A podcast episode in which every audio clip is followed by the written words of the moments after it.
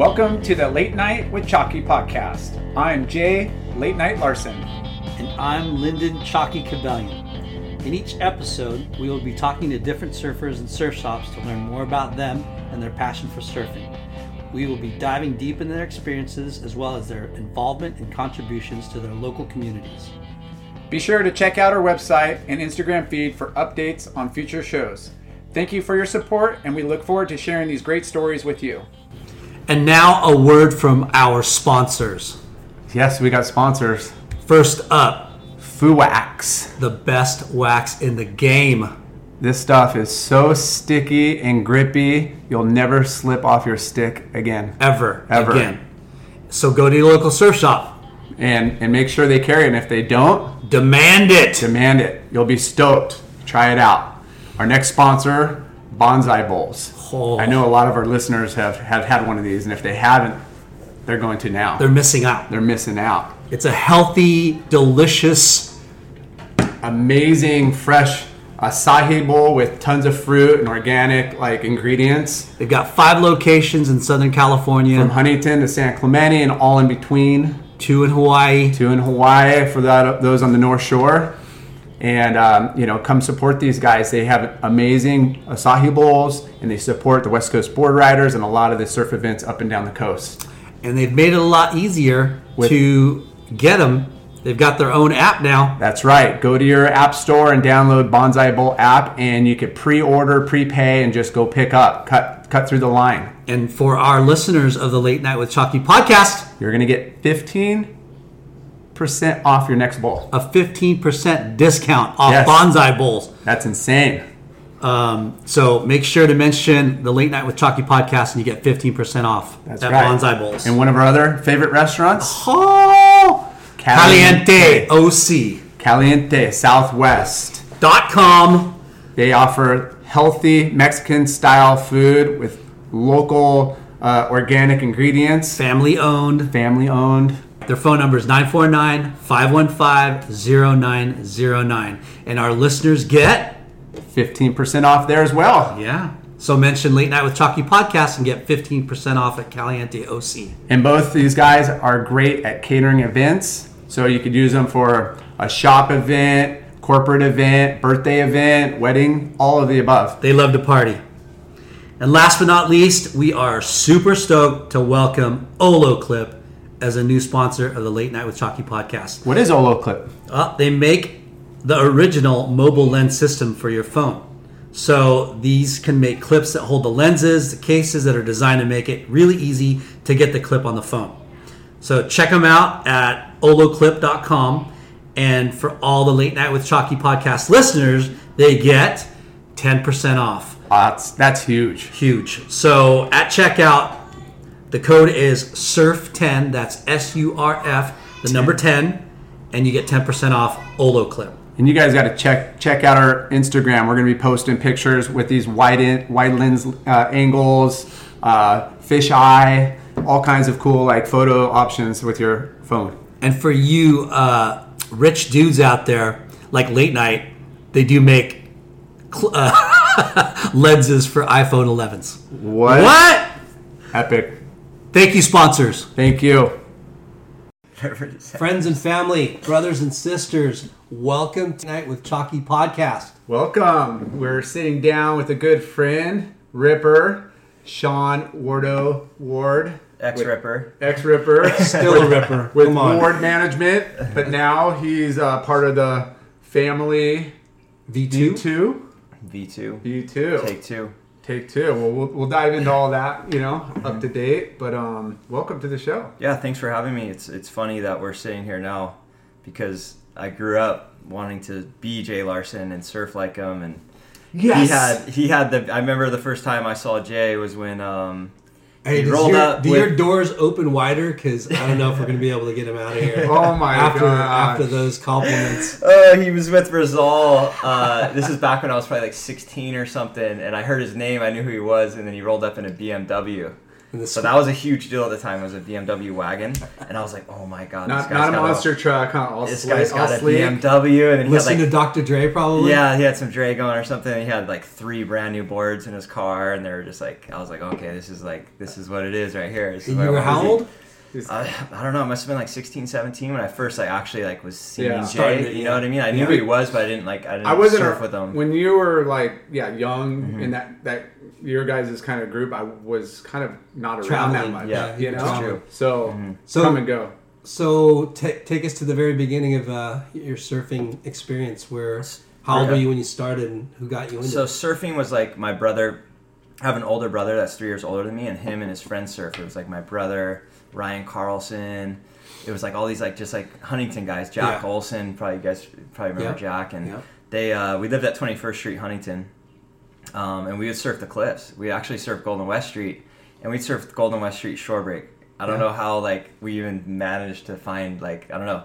So I stood up. I was I was just bodyboarding, and then my brother got into surfing. I was standing up on a bodyboard, yeah. and then um, we were skating, and I was skating to school. I went to Smith, um, Dwyer, and Huntington. So it was just kind of like a way of life. We didn't Yeah. really have much else to do. It was like skateboard, surf, and like that was pretty much it. Like Yeah. that's, there Oh, wasn't a lot of options. It- like it's, it was blo- like, it's blowing out like every afternoon. You want to go play basketball? You know, Yeah. like or something. You Mhm. know, you're always doing. You Yeah. know, So So a your, filler. your brother helped you. my brother helped surfing. me, and then I was just hooked. Like I was the surf kid. Like I, if you talk to anybody that was like around the pier around like those days, what was it? That's so long. It's hard to come years. It's hard to come up with Don't years. But I was like a like a surf like.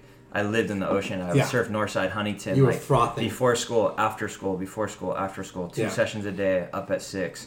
Ride my bike with the surf racks. Go surf before school. This is in junior high even. Yeah. Yeah. I would surf before school in junior high. Right when I got out of school, grab my bike, put the board on. I didn't care about like girls. I didn't care about anything. I just wanted to surf. I was That's like, it. and it's funny. You just watch surf videos, and that's how we knew who Jay was because we were watching Taylor Steele videos. We were watching Lost videos. Um, it was funny. Yeah, voluptuous. Like the Lost movies were really big at that time too, and then obviously like Kelly Slater, Black and White.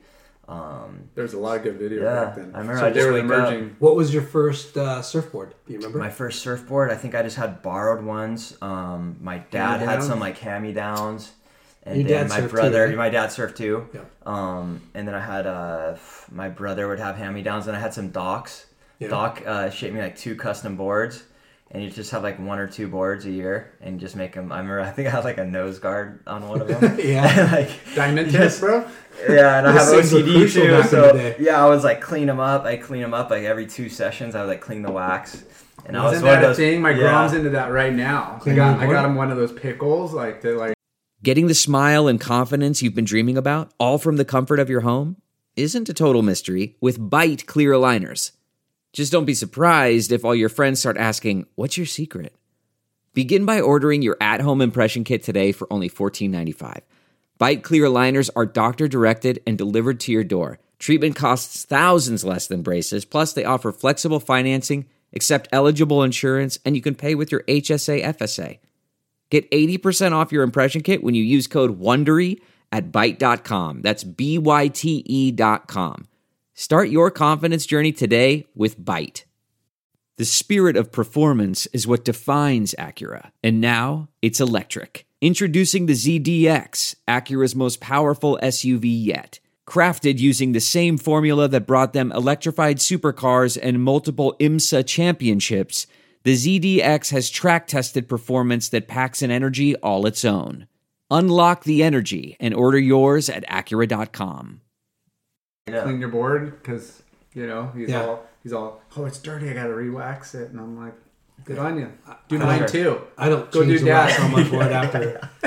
Give him some. I good do it like once or twice a year. Yeah, a you're bad. Yeah. Oh yeah, yeah, I've seen you got some dirty wax. on I remember I seen you got a, uh, wax. You waxed to the tail, right? I wax to the tail. yeah, yeah, no tail Boo. pad. No tail pad. Oh my gosh, Boo. so funny. So obviously you got really good. When when did you? uh start competing Yeah.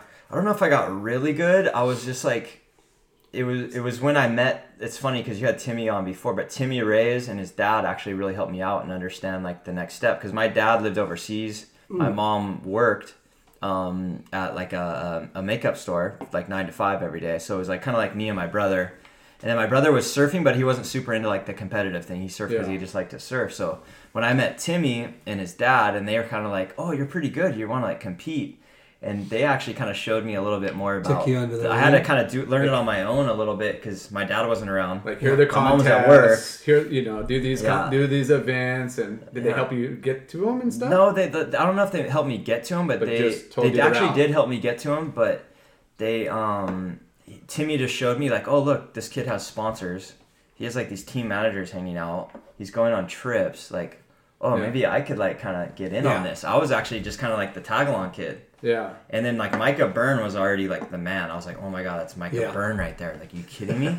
like, you know what I mean? Like, It I was- was actually like the, the random kid that was hanging out with those guys, like trying to Come on. figure it out. And then the, the my early season of the NSSA's was like I was like the third, fourth, fifth because it was like you had Bobby Martinez, you had Timmy Reyes, you had uh, Micah Byrne, Anthony Petruso at that time. So I was like just under those guys my whole. That's kind of why I like you, you know. Yeah. I was kind of in that like same like third, fourth like realm, you know. I get waxed by these guys every contest. I'm like, yeah, contests suck. No, I'm just kidding. No, but my breakthrough is kind of funny to say, but my breakthrough is when Peter Townend was doing the um, the junior high surf team at Dwyer. Yeah. And Jai Townend was my good friend, so me and Jai were really close.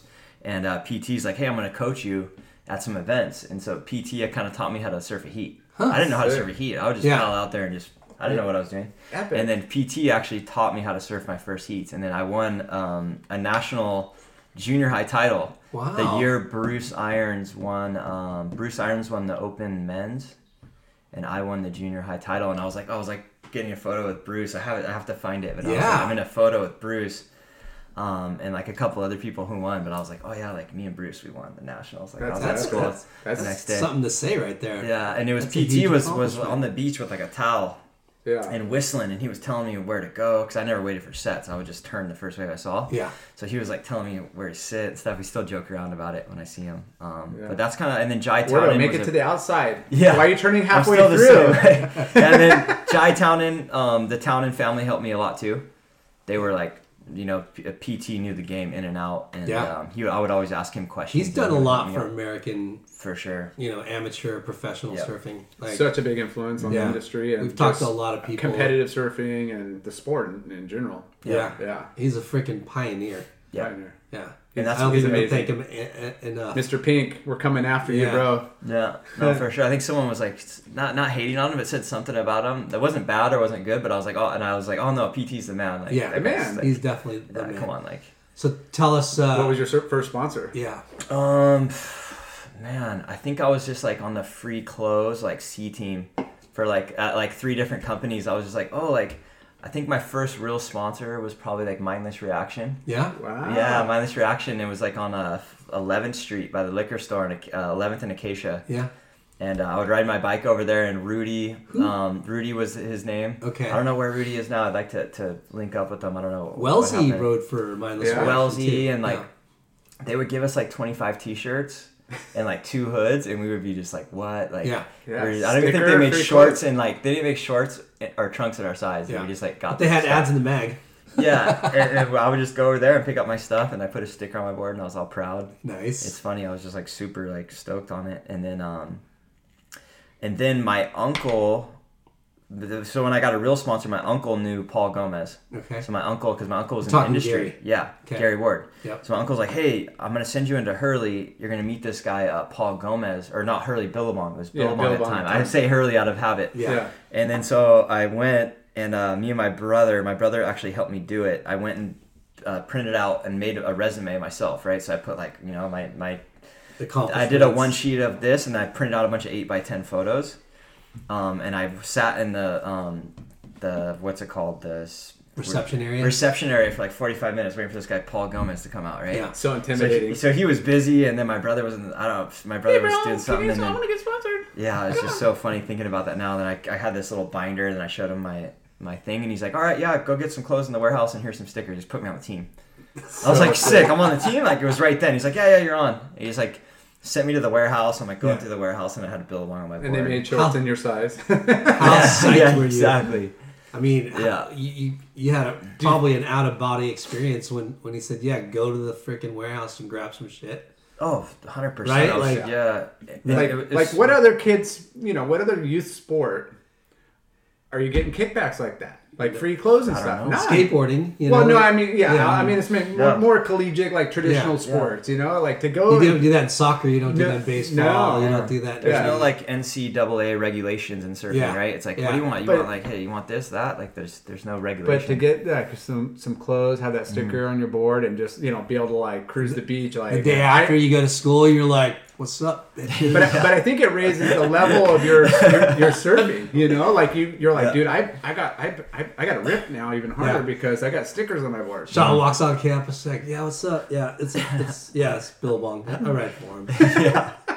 Oh wow! And then no Huntington Surf and Sport too. Huntington Surf and Sport um, was one of my first sponsors. Yeah. Yep, HSS. Uh, HSS, and was it Ben uh, Will, the team manager back then? It might have been Ben. Yeah, Yeah, yeah. because they switched around a couple times, you know, throughout the thing, and that was a big deal. You know, I was like, hey, I'm on Huntington Surf and Sport. Like, Yeah. What up, Sugar Shack? Yeah, Sugar Timmy- Shack. The Turner is you, actually. you fucking Huntington Beach locals, man. Yeah. You guys live the charmed fucking life. yeah, Yeah. but no, but we were grindy though too, because I think now Oh, I you were look, totally grindy, but you were I look at spoiled as fuck. I look at kids now though, and I I'm, I don't want to put them all in a box because there's still the kids that have that drive and Yeah, stuff. But yeah. like, dude, I woke up at six in the morning on my own and put my wetsuit on and go surf. Like, Yeah. Yeah. I rode my bike like every day, like Yeah. no matter what. I jumped on that bike and just went. you got to bring JJ over here, bro. Yeah. Yeah, right. so JJ yeah, Jr. needs Dad, to. my suit's uh, kind of wet. well, put it on. Dad, I, I need a new board. I just Oh got my a ding in gosh. Mine. Yeah. yeah, the Turners were a big part of my um, my childhood. Oh, Brandon Tipton, awesome. and uh, those were the guys I looked up to. It wasn't Yeah. always the best role models, but they were really like Good people, they're great people. and they charged.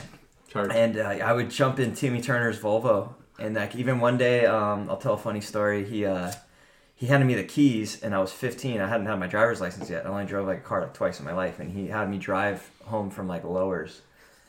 And I didn't know what I was doing, and I, but I wanted to be show off, so I was with Timmy. So Yeah. Timmy Yeah. throws the keys. He's a little older than me. I was like, okay, yeah, I got this. And I was just like, I don't even know how I got Did home. you even practice? That- before? Timmy's like, you're fine.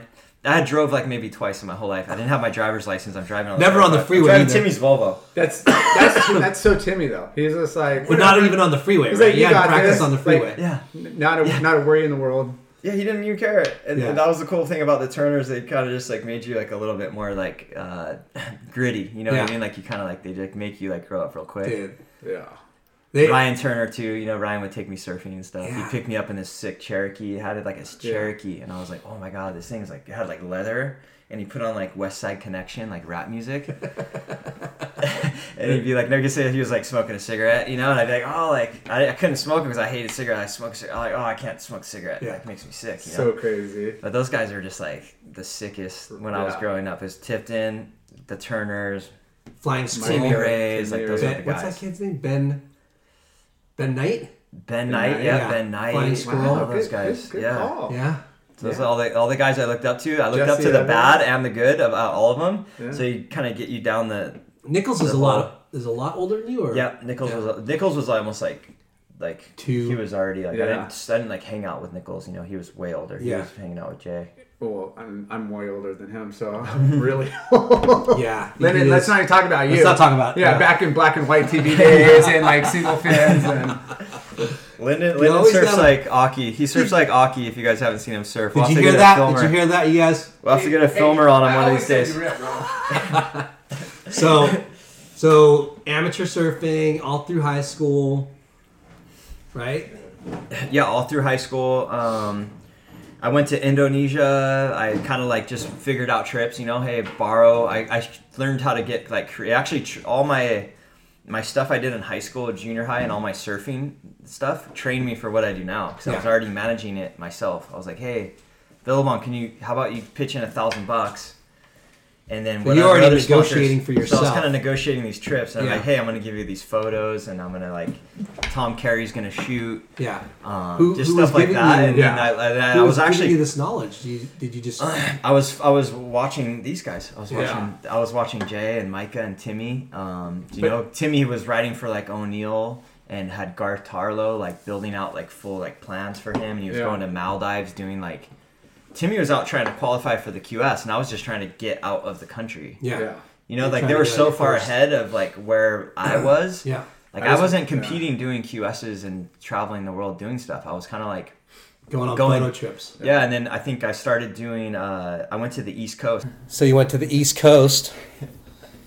What uh Um, ECSE, Virginia You know, they Beach. used to have um, Anglet, New Jersey. Yeah, it was like Belmar, New Jersey, Sea Isle, Atlantic City. Um, Jersey's fucking amazing. Yeah, Kitty Hawk, and they used to have an East Coast leg, so it would be like a you'd spend a month on the East Coast, and you could do pro juniors and you could do uh, smaller QS events. So I would I got a credit card. Me and my mom got a joint credit card. My mom like credited the thing so I could ha- share the credit card. So I just started going to these events. And I ended up doing like super good in a bunch of them. I was like How old were you? finals, semis, like 18, 19. So I hadn't even traveled the world doing QSs yet. I was just kind of like, Yeah. hey, I'm gonna do regional stuff and see how it goes. Yeah. Um, And And you that's when were I- you already graduated from high school? I was already graduated from high school. Okay. And then so I went to And your your motivation was to become a professional, professional surfer. surfer, Okay. right? But I had, I had some sponsors. I ma- maybe was making what like like 500 bucks. But then I had like some incentives, and I was getting like little. And then so I was like, hey, I'm gonna go win prize money. And then I saw like what Ryan Simmons was doing, all those guys. I'm gonna go. Oh, I'm gonna go do this. So I just partnered up with friends and um, and started just doing the regional stuff. And then I think I had I made like made some finals on the East Coast, and I made money. I, I think I've I left the East Coast one year with like five thousand dollars in cash. Damn. So I and, was they paid, like- and they paid you out in cash. They paid you out in cash. Hundred dollar bills, yeah. y'all. Yeah, so I was, at, I was at like Virginia Beach, like sitting with like three grand, like stashing it in between the bed. Like, hey, I hope like no one steals this. Go to the next event. Um, That's gotta feel amazing. yeah, so I actually went out and then then um, Who are you riding for? Do you remember? uh, Hurley. I was I switched over to Hurley. Jeff Hurley was my team manager. So wait, Um, from mindless reaction to Hurley, Billabong. Remember? Oh, yeah. I signed with Billabong when when Billabong switched to Hurley. You switched they brought with me with them. They're Got like, it. hey, you're gonna go to Hurley with with us. It was kind of just like the way it was. Yeah. I didn't really talk about it. Yeah. Um, and that's kind of when I got into the contest thing and I started building out. Like I, I remember I saw. Um, I'll tell a funny story. Uh, I saw Adriano de Souza from my balcony before he was Adriano de Souza, and he was on a wave in Virginia Beach, and I was drinking my coffee in Virginia Beach, and I saw this little Brazilian kid on a wave. You're like, holy crap. And that afternoon, I went for a run because I was like, okay, hey, there's levels to this game. Like, Yeah. this kid's gonna smoke me. Yeah, this kid just And came over from yeah. all the way from Brazil to one foot Virginia Beach. Yeah. Yeah, so I was like, I guess I want to say maybe I was pretty far ahead on like, hey, I'm doing yoga, I'm stretching, I'm running, I'm jumping rope. All Yes. that back then. Yeah, back then, back in like You were could- you were already training- starting to train I was super into the training because none of your peers are training, No. right? They're Yeah, just was- partying yeah. and surfing. Yeah, I was like eating like chicken with salad and like just I was trying to like eat healthy, train. Like of course I would. So you weren't following the footsteps of Jay Larson. Dude, what are you talking about, dude? I was ripped like a Greek god over there, I bro. was like at Equinox, like swimming in a pool or something. I remember Good. I talked to him a couple. He said he he was at some like high society place getting massages and stuff. I don't know. what it Los. Caballeros. Yeah, Yeah. that's some nice like place. I was like, Yeah, some resort, fun. you know? Yeah, but anyways, and then when I saw Adriano and like the level to it, I was like, okay, well, this thing, this thing, I gotta like really rev it up here. So I Yeah. went like all in. I just like was like, hey, I'm gonna max out my credit cards. I'm gonna put my head down and I'm gonna make this surf thing work. And I think when it paid off was when I got second at Steamer Lane. Um, it was a QS event. I think it was like a 2000. So it would be a two star at that time. Remember they had one stars, two stars, Yep. All the way to stars. five. Yeah, so I did this this um which is an amazing contest to final in. Yeah, and then I beat Rob Machado in the final, and Kieran Horn won, but I beat Rob, and then Chris Drummy got fourth. This is when Drummy Wow. was still really. This Yeah, is yeah, when yeah. Drummy was Drummy, and then um, it was funny because Drummy was coaching me as a friend because we were friends because he was doing like the Arnette team or whatever. And then Yeah. when it got to the semis, he's like, "Hey, I can't coach you anymore because I, I got to compete too." Yeah. Um, I finaled that event Yeah. with Drummy too one year. what year was that? I don't know. Um, Pete Mel won, Rufo got second, Drummy third, I got fourth. Lars should know all the finals because you could probably count them in one hand. For sure. No, With, with fingers that. to like spare. Uh, I only remember the good things. So don't um, and then then that year, I actually got a contract with uh, with Hurley. Jeff Hurley's like, "Hey, we're gonna get you a contract," and he gave me like, I think it was like seventeen hundred dollars a month. Wow. He gave me because I I finals As your salary. He's like, "Hey, you had a good year. You competed. I made a bunch of finals. Like in uh, I made finals in juniors, finals in QS events." and I kind of like came out of somewhat nowhere. If you didn't know, like if you weren't from my area, Yeah, you weren't Came out of groomed nowhere. as a you know Yeah. like yeah, Yeah. youth like oh Yeah. this guy. I wasn't the Bobby. It was all about Bobby, Yeah. Timmy. Um, Brett was still not even Brett yet. Yeah. Yeah. Um, and we'll get into that whenever you want to. But uh, and then that's when I got actually like a real contract and I started my surf thing. I started Wow. with a, I started with a credit card, full dedication, and then like making heats. That's how actually my career Yeah. started. And Yeah. mentally preparing yourself to be better than than you could be, right? Because you saw the talent level of this Brazilian kid. You're like, you realize, man, my talent alone isn't going to get me what this guy already has. So you got to step it up in other, right? Like your fitness, your health, Yeah. your mind. Like that's how you're going to beat him. Yeah. you know, 100%. not just through, not just through uh, talent, but through you know surfing. Yeah. The whole mindset is I never wanted to lose based on physical, like not being able to be f physical enough, you know, get, being tired in the heat or just being winded or, you know, not being able to pe- catch, miss a wave. Like I didn't ever want to have that excuse. Like, why'd you lose Yeah. that heat? Couldn't catch a wave. I couldn't make it, you know, like Yeah. if you could wipe that out of your kind of like Psyche. psyche and it's just strictly like ability and, and you know obviously catching the right waves it, it makes it a lot easier but um, That's you. We got phones ringing on the podcast, by the way. yeah. it's my daughter voicemail her Do you want to get it? um, no, no, for sure. I think it was it was a few things because I was I didn't have like technical support, so I, I didn't know what, and I don't think a lot of people did at that time. Yeah. You either had good technique or you didn't. My technique was horrible. I had like a few things I could do, but I didn't have like the right technique. I didn't know how to watch surfing properly. Yeah. You know what I mean? I didn't even know how to. I, I would watch surfing, but I would just kind of like. I didn't know what good technique was and bad technique was. I didn't have a mentor there. I, didn't, I Right. never had like a coach or like someone telling me. So I just kind of would like, oh, I like the way Andy does this. I like the way Mick Fanning does this, and I kind of just like try and see stuff and then put it together. Yeah. you weren't Mick does you weren't watching somebody videoing you and rewatching footage No, they didn't really yeah. watching myself surf. I didn't. even There's no filmers. Yeah. Like that's what people don't. People like. Lar hogged it up. All the there no- filmers. I, I didn't have a filmer. I couldn't. I didn't. there Silly like, a- Dave. You could have had Silly Dave, but Yeah. Lar um, yeah maximized his time. there was like no, there was a SK, couple of guys. yeah. SK was a sick filmer, but I would only get filmed if I was surfing with one of the boys. Then I would get a couple, a clip or two, and I'd be like, "Oh my god, it doesn't look right." Yeah. You know what I mean? But I'd be like, "Okay, I'll, I'll like post this clip," or we didn't even post.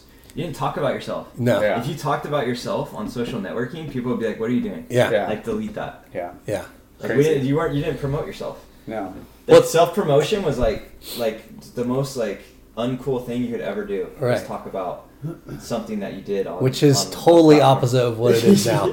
totally opposite For all to, the to now to, today and I, I will ask that you know like how how much harder or easier is it today to be a pro surfer well, let's know? keep talking yeah about. I mean that's one of the questions you got coming you know like So- Well, my with- career's with- almost done, so it's pretty short. So, So so so that East Coast tour, you won a, you, you won a contest, made some finals, came back, got a got a sick contract with Hurley. Then what happened? Um, and then I, I was just kind of like, okay, I'm gonna go to um, some QS events, right? I'm gonna go travel. I'm gonna actually, I didn't travel to go to a QS event until I was like 23 years old. Wow. I worked my way up through all the. I was doing um, San Diego Pros, um, local regional Foster's Tour, Oceanside, um, East Coast. I was kind of Yeah. like just regional forever. There was Yeah. a, quite a few little like Yeah, you're like lucky- fifteen hundred dollar You winner could do it, yeah. and stuff. Um, You're lucky you guys had that too. You know. what was Waring's dad's? Uh, Uh, yeah, he had his. He was running the, the, the QSs at that time. Yeah. I Yeah. believe. Well, even Foster's. HB surf series and Surf Series, right? Yeah, uh, Seth Surf and Series, D-Ball yeah. was throwing. yeah, where you, I mean, a local pro could do an event like Mhm. twice a month and you know Yeah. make some extra scratch with not having to travel with a lot of expenses. Yeah. For yeah, sure. we need to bring that domestic tour back. Yeah. WSL, Yeah, Hear that? no, USA needs a domestic tour. So you you got on the I went on the WQS. QS and then I was surfing against like Taj Burrow and like gnarly guys and it was like okay this is like I was getting smoked but then I was like I had a few events where I like did really good I made like eight heats in Lacanau and made like round before quarters and you're like okay cool I'm, I'm, I'm doing it but at that time Who'd it you was- travel with? um, I traveled with uh, Timmy Reyes Okay. on and off but Timmy was on the CT already Yeah. so Timmy was already CT guy and it was funny because we're like, God, you are grown. so me and me and Brett Simpson. Brett Simpson was was one of my travel partners. This other kid, um, Anthony Petruso, Yeah. and then Nathaniel Kern. Me and Nathaniel Kern became really close friends. Uh, and he Nathaniel Kern was just like a, just a natural talent. He just Yeah. had it in his blood, you know. Like he could do air three, he had a good backside, Yeah. small wave wizard. So we kind of all would group up. We like four of us would stay in one room.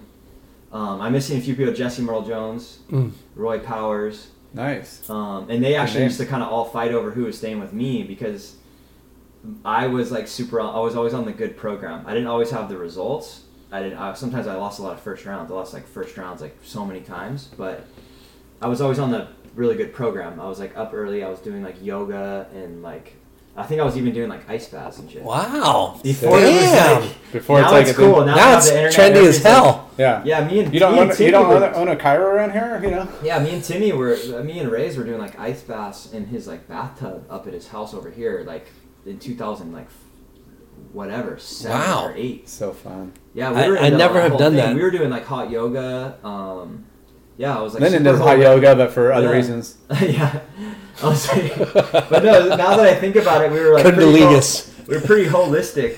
You know, Yeah, now- that's now insane. It's super commercialized, and it's like kind of. I don't. I don't want to say trending, but it's definitely like, super. But it's a good trend to have. It's good. I mean, anytime Yeah. you could promote like healthiness and keep people, you know, positive Yeah. and doing right things, it's like, I mean, you look at guys. When I was on tour, you know, late twenties, you're pretty much wrap it up. You Yeah. know, Yeah, now there's sure. like, well, shit, I Yeah. could go into my late thirties, if not forties, if you have Yeah, the the right social program. media. For sure. Yeah. No, I used to travel with like a jump rope Yeah. and like stuff. Yeah. And then we, I would just like kind of, obviously we didn't have all the access to the different training. We might not have been doing the right training, but I was into like, we go Doing on whatever. Stretch, put a hood on, go jump rope, do some stretching. Like Yeah. I was kind of into that stuff. So I think the guys appreciated that, you know, because they're all, we're all there for the same goal. Yep. Um, but so I just tag team with all those guys. It would be like I'd be with Merle Jones. One year we had uh, Jesse Merle Jones, Bobby Martinez, and um, Bobby qualified that year. Bobby traveled with us that year. It was Merle and Brett Simpson on a couple of trips, and it was sick. Like it was so fun. 'cause I became friends with Bobby, and I looked up to Bobby a lot. Um, he helped me out too with like ways of thinking and ways to approach things. Yeah. He was like super stubborn, but his stubbornness was like I feel like one of his strengths. Yeah. Yeah. So it was just like feeding off each other and feeding off the people that you're around. I think was really key at that point. It wasn't so segregated where now you see these kids going to contests and teenagers and they're there with like their manager or their team manager and their parent And the filmer and, and they have blah, a filmer blah. and everything's super segregated. But right th- at that time, there was a lot of like camaraderie Yeah. yeah. with the surfing. You had to, Yeah. to pull it off, especially traveling. I mean, Yeah. I remember the first few years. It's like, okay, how many people can we fit in this car with our, you know, eight O board bags on top? You Exactly. know, like we're, we're gonna better buy the insurance because we're gonna dent the roof on this thing for sure. And uh, You had a Oh, good posse too. yeah, we had good posses, and that was the best thing. It's like you know, you you had to do it. But Mm-hmm. what made you choose certain events like on the qualifying series, like I didn't. Yeah. no, points or or like, No, hey, I- this is a place I wanted to go check out. No, I, I didn't do all, the whole QS. Like, so I would just do the events where there would be a few in a row. So I'd be like, okay, hey, you know what? I'm gonna More go bang for your buck. You Yeah, could I'm go, go- yeah. hit a a, series. Yeah, I'm gonna go out to Europe and do like three or four events in a row, or I'm gonna go. There's two events in Brazil back to back.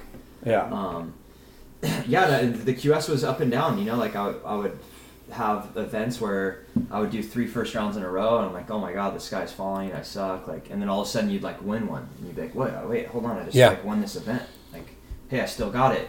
But you know, like at that time, Emotional I, roller coaster. I look back at like what I was doing then, and I'm like, oh man, if I could just like teleport, grab the different board, approach it different, Yeah. like and, and keep in mind there wasn't priority so Yeah. like when the brazilians got on tour on the qs back then there was no priority so Yeah. if you if you didn't have a good start in a heat Start of the heat. Yeah. like They you just pretty be- much like that back the 15 minutes if your f- first five minutes of the heat didn't go well and you weren't like a really good hassler i wasn't like a good hassler Yeah. like you were you were like you were skank Yeah. like it was it was gonna go you were had to grind it out or maneuver around um How long did you do the QS for? so I don't want to say because I kind of took some time off. Like I would, there'd be times where I'd be like, "Hey, I got 10 G's on my credit card. I'm gonna go do these San Diego Pros down in San Diego, and I'm Yeah. gonna win two G's every time. I'm gonna go down and win these things or make a final." I treated the San Diego Pros. Like your for bank account? you that don't know Like what your the, work? the San Diego Pros are. It was Yeah. like there'd be a an amateur event on Saturday and a pro event on Sunday. Yeah, they still do it. So so Saturday night, I was putting my boards together. I'd pack my car. I'd get my food together. I go down like solo. I'd like, okay, I got to pay my credit cards off. So I Good would win- mindset to have. Yeah. Yeah. Yeah. motivation. Like That's pretty So I'd rad. win two G's, and people were like, "Oh, you just won two G's." I'm like, "Yeah, but it's going towards my credit card." Yeah, it's already spent. out yeah. to go to Europe earlier this year. Yeah. whatever. So that was kind of like my pro career. It was like borrowing money, dude, like Vegas every time. yeah. Like, dude, But wasn't that fun? doubling down? like you're, you're, you're a kid. Like You I got mean, the experience. You don't obviously want bills, but at the same time, like you didn't have any worries. You knew you had debt and stuff mm-hmm. to pay, but you knew you were going to Yeah. get it handled. For sure. Yeah, it's just like when this contest or next, but But how you're funny? hungry. How Yeah, funny hungry. of a was hungry. situation is that? Yeah. You know what I mean? Well, not just you, but how many surfers in general Mm-hmm. and people, you know, in the in the real world, always, you know, they don't understand like, Yeah. you know, the pecking order, the the, the contracts, you know, that that youth get, the the support system, and it, it's pretty Mm-hmm. raw. And we interviewed um, uh, Daniel Norris, a baseball player, and he went straight to the minors from from from They high school. do. He was getting four hundred bucks every two weeks. That's That- it. that- or 300 three or 400 bucks Yeah. had to pay for his travel had to pay for accommodations or whatever and they had to move around they, they competed all around so he they did what you guys did they had to pile in like four dudes or however many Yeah. and and and eat ramen and just get there and and, and get it done For sure, and I think Yeah. people see the the outcome, but they Yeah. don't see the process to get to like where that is. and For sure. Yeah. in those spots. the So you- process so you- is what we like to hear Yeah. So you went, did the QS, got off, paid some bills, got back on. Yes, that was the kind of the pattern, and then all of a sudden the checks and balances aren't fully matching, right? Like, Yeah. like, oh shoot, wait, Because you're not going to school at all. No, nothing. I was like head down. I was like, I'm gonna be a pro surfer. You're in the bubble. You're looking from the inside out. You're not Yeah. looking from the outside in. yeah And now you look at it from the outside in. I see people going through it today, and I'm like, oh, like, and I always try and give them good advice or just I, if anyone. Sometimes I'll just go up to them and just start talking to them, like people that I know that are making that transition, Yeah. and I'll just tell them like, good job, or give them some kind of encouragement because they don't realize like. It's like their first job, and they're just like, "Oh man, like, what am I doing? Like, I should be surfing. I should be on the best wave." And like, we'll get into that, Yeah. the next chapter. But it was kind of like It you is see it, you so see hard. through like, Yeah. it's not about you, bro. Like, Yeah. it's not about you at all. Like, no one cares about your wave. so what no one cares that you got a barrel. so what was like your your your most accomplished contest So- result or win What was your favorite my like, career, my career, like pinnacle of my career was the the the like pretty much the end of my career. So by the time I think I was like ended 20 with a bang yeah when I was 27, um, I had made some finals overseas, and I made some finals. I finaled in some QS events. I'm like, hey, I finaled at lowers. Like, what up? CJ Hobgood won. I made the final. Like, Yeah. What's good? Like, Yeah. I, I made the finals uh, in Europe. I was like, dude, I just made a final in France. Like, what up? Like, yeah There's a lot of losses in between those. You know what I mean? I had a lot of record, but I but when you're on you're on yeah. Yeah. So I, I was able to make some finals, and then in 2008, after I made the finals in 2007, and 2008, I'm like, hey, I'm gonna go all in. Like I got super into like I was like reading books, and just like I was super into my whole program, and I was like obsessing about it, and I was just like fully like almost like a ninja What samurai books? style. What books? Um, I read uh, Mind Body Mastery. It was like a book about like understanding your um, like your food you eat and like understanding your body, and it was like this this cool concepts to think about. Um, it's basically like you make your own diet based off how you feel after you eat the food, and just like real simple stuff, and like you you kind of keep your own journal about like if you do this training and then you have a you do good in your sport, then maybe that's the right training you should do, Yeah. or just yeah simple self, things like- self-awareness self-awareness like self-reflect then, yeah, mind gym this other book mind gym um, it was just like just kind of taking you through like cool chapters and stories about sports and how to like you know just like simple s- sports psychology stuff Yeah. so i was reading and then i was just in a good place as far as like i was like confident and i had like, I had like one really good mayhem board I had this board it was like the speed demon 2 but it was just 6-1 i was running a board 6-1 i'm 5'10 so this board is huge That was normal. three eighths, 18 and a half um, and I went, I won the Shoe City Pro, which was a 2000 at the time. So I won my first QS event. I'm like, dude, I won an event. Like, what's yeah up? And where was I that went- at It was at, uh, at Southside Huntington. sick home home court Yeah, home court. And then that kind of like boosted my confidence. I'm like, okay, I'm, I'm on. And then I went to Brazil and I did a five star, which is like a six star now, right? And then I won the 5,000. I won, I won like $12,000. I won a five star in Guarujá. I was like, oh, it's on. Like, Yeah. dude, like I could Turning point. qualify. Like, Yeah. I was, like, I was like in, I think I was rated like 23rd or 30th Wow. or whatever. And I was like, dude, I could like do this. And I had this one board that was really good. and then the board kind of died, and like I didn't know it was dead, and I was trying to keep riding this board. Literally, like this is my my year came down to this. I didn't have a bunch of boards. Yeah. Yeah. I had like two or three boards that actually were short boards, and I was I was 23rd on the QS. Holy smokes! I like four four short boards. What I happened? gotta- so I couldn't find this this board like died on me and then like my surfing kind of like I don't know what happened I just went through a funk and I just got smoked all of Europe I went to Europe and just lost like all first rounds Oh. Mm. I was like damn like it just didn't work and then that same year in October I lost all my sponsors I had like Arnette everything and I was like oh I won two events this year you guys are gonna drop me and it was like 2008 when Right the, when the market. the Yeah. market crashed Yeah. And I remember I was in Santa Cruz with like my last sticker on my board, and it was like Jack Surfboards. It was my last sticker on the board. It was like 300 bucks a month, and I had won two events that year. And I was driving home, and I was You're a like, wake-up call. "Freak." I made, no, I made the quarters or the semis in Santa Cruz too, and I made a couple other. I had a few moments that year. I was like, hey, you know, I kind of this Yeah. is my best year I've ever After had you lost sponsors. competing. It was like kind of during losing my sponsors. Okay. That year was my best year, and then that was kind of like my last full full year competing. After that, it was like, hey, you won you won some QSs, but your career's over. Yeah. Yeah. Like I had no sponsors, credit cards maxed out. Like my credit cards were just maxed. Like I think I had like So you had a, a twenty three grand in credit card debt, and I was just like trying to pay it off. And then that was the surfing left me with. Surfing left me with credit card a card huge debt interest rate. of a lot of experience and ups Yeah. and downs in life, and I had a better understanding of like life, kind Yeah. of like Made you, it made you grow up yeah, like quick.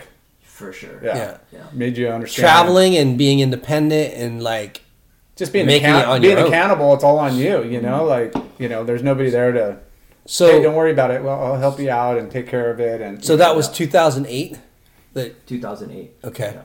and then you you just you kind of Like so, Decided, hey- um, Timmy Reyes helped me out a bunch. Timmy's like, hey, come live at my house, and so I live with Timmy right over here. You might have came over Yeah. a time or two, and Timmy's like, hey, just come live at my house and cruise and like help me out. Timmy was on the CT at that time. Um, and then he was recovering from like a knee injury, and he had some things going on, like you know, that he was dealing with. So I was like, "Hey, cool." So I was just stay at Timmy's house, take care of his place. I give him like 500 bucks cash in rent, um, and I was kind of figuring it out. And then that's when I met um, Garth Tarlow. So Garth Tarlow was the um, I owe Garth like so much. For Yeah, a lot of people me. do. yeah. Yeah, Garth Yeah. is just like a legend. Like that guy. Like if I ever get rich, I'm gonna just like give Garth like ten grand. Like, hey Garth, here's ten G's, man. Um, but Garth just basically he met me through um, through Timmy, and I became friends with Garth through Timmy, and then I was kind of like helping Timmy out as far as like just, just keeping organized and like kept the house in check. Yeah. Yeah, Just kind of figuring out my next step in life, and I was still competing a little bit, but I was just I was deflated. I Yeah. had like no stickers. I was like freak. I was at events. I was like wasn't surfing like I could, and so Garth's like, hey, do you want to come and um, and run my team at, at O'Neill? I'm gonna go chase a world title with Jordy. So he was trying to win a world title with Jordy and on tour at that time, and it was like Corey Lopez, Timmy, Roy Powers, Jordy. He's like, hey, you have the skills to. I think you could do really good in like sports marketing. wow. So he actually believed in me and said, hey, it's not gonna be much, but I'm gonna pay you like 36 grand a year. You're gonna like And travel the world. which wasn't any money. Yeah. no, I wasn't traveling the world. He's like, you're gonna like Yeah. and he just kind of like handed me a piece of paper and gave me like really good like I remember I'd just be on Notes. the phone with Garth and Garth would just be like breaking down like games. and, This is like, what you need to do. like- This is what you need to make sure. Yeah. Like, Damn. and Garth was make on sure these guys show Yeah. up. Make sure they do this. Keep them out of trouble. Yeah. Like, just Yeah. This you is know, how you do this. them. This is how you handle this. This is how you know He knows a lot, man. Garth is you know, been around. OG. contests, boards, airplane. You know all that for stuff. sure. Yeah. And he handed me this piece of paper and he's like, "Hey, here's the team list." Um, this was in like 2010, I think. It was like the start of 2010, like January. And he said, "Hey, I'm going t- to Snapper in Oz with with Jordy. You're gonna meet this guy, other guy, Sean Moody, that was the marketing manager. Um, he's a really nice guy. Not Sean Moody, the surfer, but he's like a super nice guy. Yeah. Worked at O'Neill, and he's like, "You're gonna work with this marketing manager." Um, and this team here, and you're just gonna kind of figure it out as you go. And he, Garth, mentored me, and then um, so I started running the O'Neill surf team. That was my first real job. Wow. Yeah. Sick. At what age? Um, probably 27, maybe Yeah. around there. Um, my my math is real fuzzy right now, but around there. Pretty crazy though Yeah. that that you you never had a job before in your life. uh, no, I had jobs. I worked at Huntington Surf and Sport, and I sold surfboards. I remember that. and I, yeah, you used to, you came- used to come in. HSS alumni. Yeah, Woo! HSS, and Yeah. then, um, I worked at uh, a restaurant. Um, I bust tables. I was always I always had like pretty good Okay. work ethic. So I actually had two jobs at one point. I was working at Huntington Surf and Sport and busing tables, and I used the money to do surfing stuff. Of course. That was the way it was. Yeah. I bought boards, freaking did the whole thing. So Yeah. I did have jobs, but that was like my first like real like Yeah. career job, and Yeah. definitely the first six months was like, whoa, whoa, like Yeah. I can't like go take a nap right now. Like what? Like what's going on? Like Right.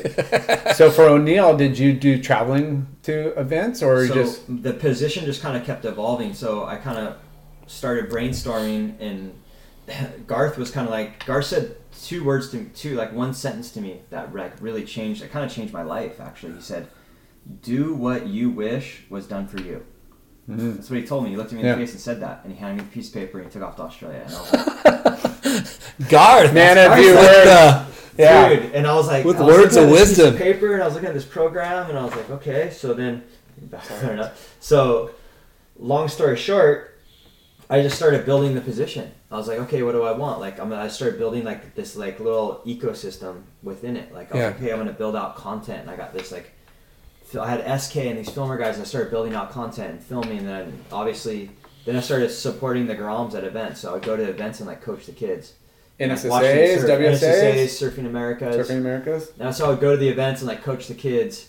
Um, and like Steve Ward, his um, kid Colt Ward was in on, Yeah. and then we had So like, is that your cousin or? no, no, no relation. Okay. But I would just like, uh, so I, I definitely had like people around me, like kind of telling me like semi what to do, but Yeah. it was pretty open like job. So then I started um, just trying to like coach people, like coach the, the surfers, like the, the team kids, and then build content, and then maybe like train them a little bit, and then do the marketing thing. So I just kind of started chipping away at like what I could Yeah. do. It was kind of like a blank canvas, you know. Yeah, you're you're- adding dimension to to Adding- your role and value. You're adding value to your and, role. and Yeah. experience on how to deal with you know one parent's two personalities Managing and his parents, kids and all you know like it's one thing if it's if it's you Yeah. but when you start having to like take care or, or, or help out different personalities oh yeah, yeah, sure. they- that's definitely a wake-up call with like Yeah. you know do's and don'ts or you know how to play devil's advocate or how to be super supportive like another parent or a Mm-hmm. Yeah. mentor like you know And you gotta takes, be yeah, it takes time because yeah like you gotta figure each Yeah. person out No, because you've only worked with yourself. Yeah. So you know what works for you, but what works for you might not work for someone else. The Right. program might be totally different. And then the parent has only worked with their kid. They haven't yeah. And they have a one track mind. Yeah Yeah, so, so it's kind of like finding that balance. So it took me a long time. People always tell me like, "Oh, more time in the chair." I'd be like, "Oh, whatever." did Like, you find it hard with so, you know what I mean? Like, let me let me figure this out. But then now I look back, I'm like, oh yeah, like I get what they're saying. More Yeah. time in the chair because I've worked with hundreds of people now. So now I, you have to be like you have to kind of change a little bit of the like because you way learn. things are done. yeah You're I- lear- you've learned, Yes. and and you're figuring out okay that in this instance that was the right call. In mm-hmm. this instance, this was the right call. So you're always gonna you know learn from an experience, right? Yeah. What, what was right yeah a year ago isn't right today, right? So no but it, it's got to be you have to have consistency, but But it's got to be difficult when when you know yourself and you're like, well, I just got up at the crack of dawn every morning and I did my yoga and I did my stretching, and I ate right. But when you're coaching or helping out these these kids and they're not on that program and you tell them to do that, do you, you're getting resistance. Is it frustrating? Like, were you getting like, was it hard with some of the? well, let's Without calling we're out not we're not there yet. Yeah, But, he um, is. He's there. No, no, no. We, we Well- we're at. He Well, no. just started being a team manager Yeah. for O'Neill. We're not. Well, we can we can connect those together. It's like um, How long? How long was that position? It was like no, it was more of if of the the number one thing I learned from when I was at O'Neill is like, dude, hey, I'm gonna like coach Kei Kobayashi at 12 years old at an event, and like I'm gonna like put in work for this grom, but then I'm also gonna like be with. So you gotta humble yourself. You gotta put yourself second, and that was a big thing that I learned. It's like, hey, it's not about me. I get my ego off how good the people around me do yeah. that's where my ego I, I have a I have an ego but in a different way. I Yeah. have an ego based off I don't need to be on the best wave. Yeah. I don't, I don't even need to surf. I don't need like a photo of myself. I don't even need to be on the internet. Yeah. I want my guys I gotta remember blow that. Next Yeah. time he's paddling and I'm on the shoulder. Yeah. Yeah, but, but you know what I mean. Like I don't like I get my For sure. accolades and my Oh, ego. oh, it's awesome. Off how good the people around me do. So if I can make them better, then it reflects me. And Yeah. that's Yeah. where I got super. I, I took my competitiveness and I focused it towards my. And that's a good thing to realize early on because Yeah. if you don't, then no one wants to work with you. For sure. Right? for sure. Yeah. You're, They'd be like, wait a minute, Shoot what? yourself in your foot. Like, whoa, that guy is like kind of gnarly and he's not very Yeah. supportive and it's all about him. No. Yeah, it's, it's yeah. more like that. And, and trust me, I like was probably like not that good at certain things, and like I, I think I probably made some like mistakes, you know, along the way. But I like stayed the course of like building like an ecosystem around the Yeah. athlete.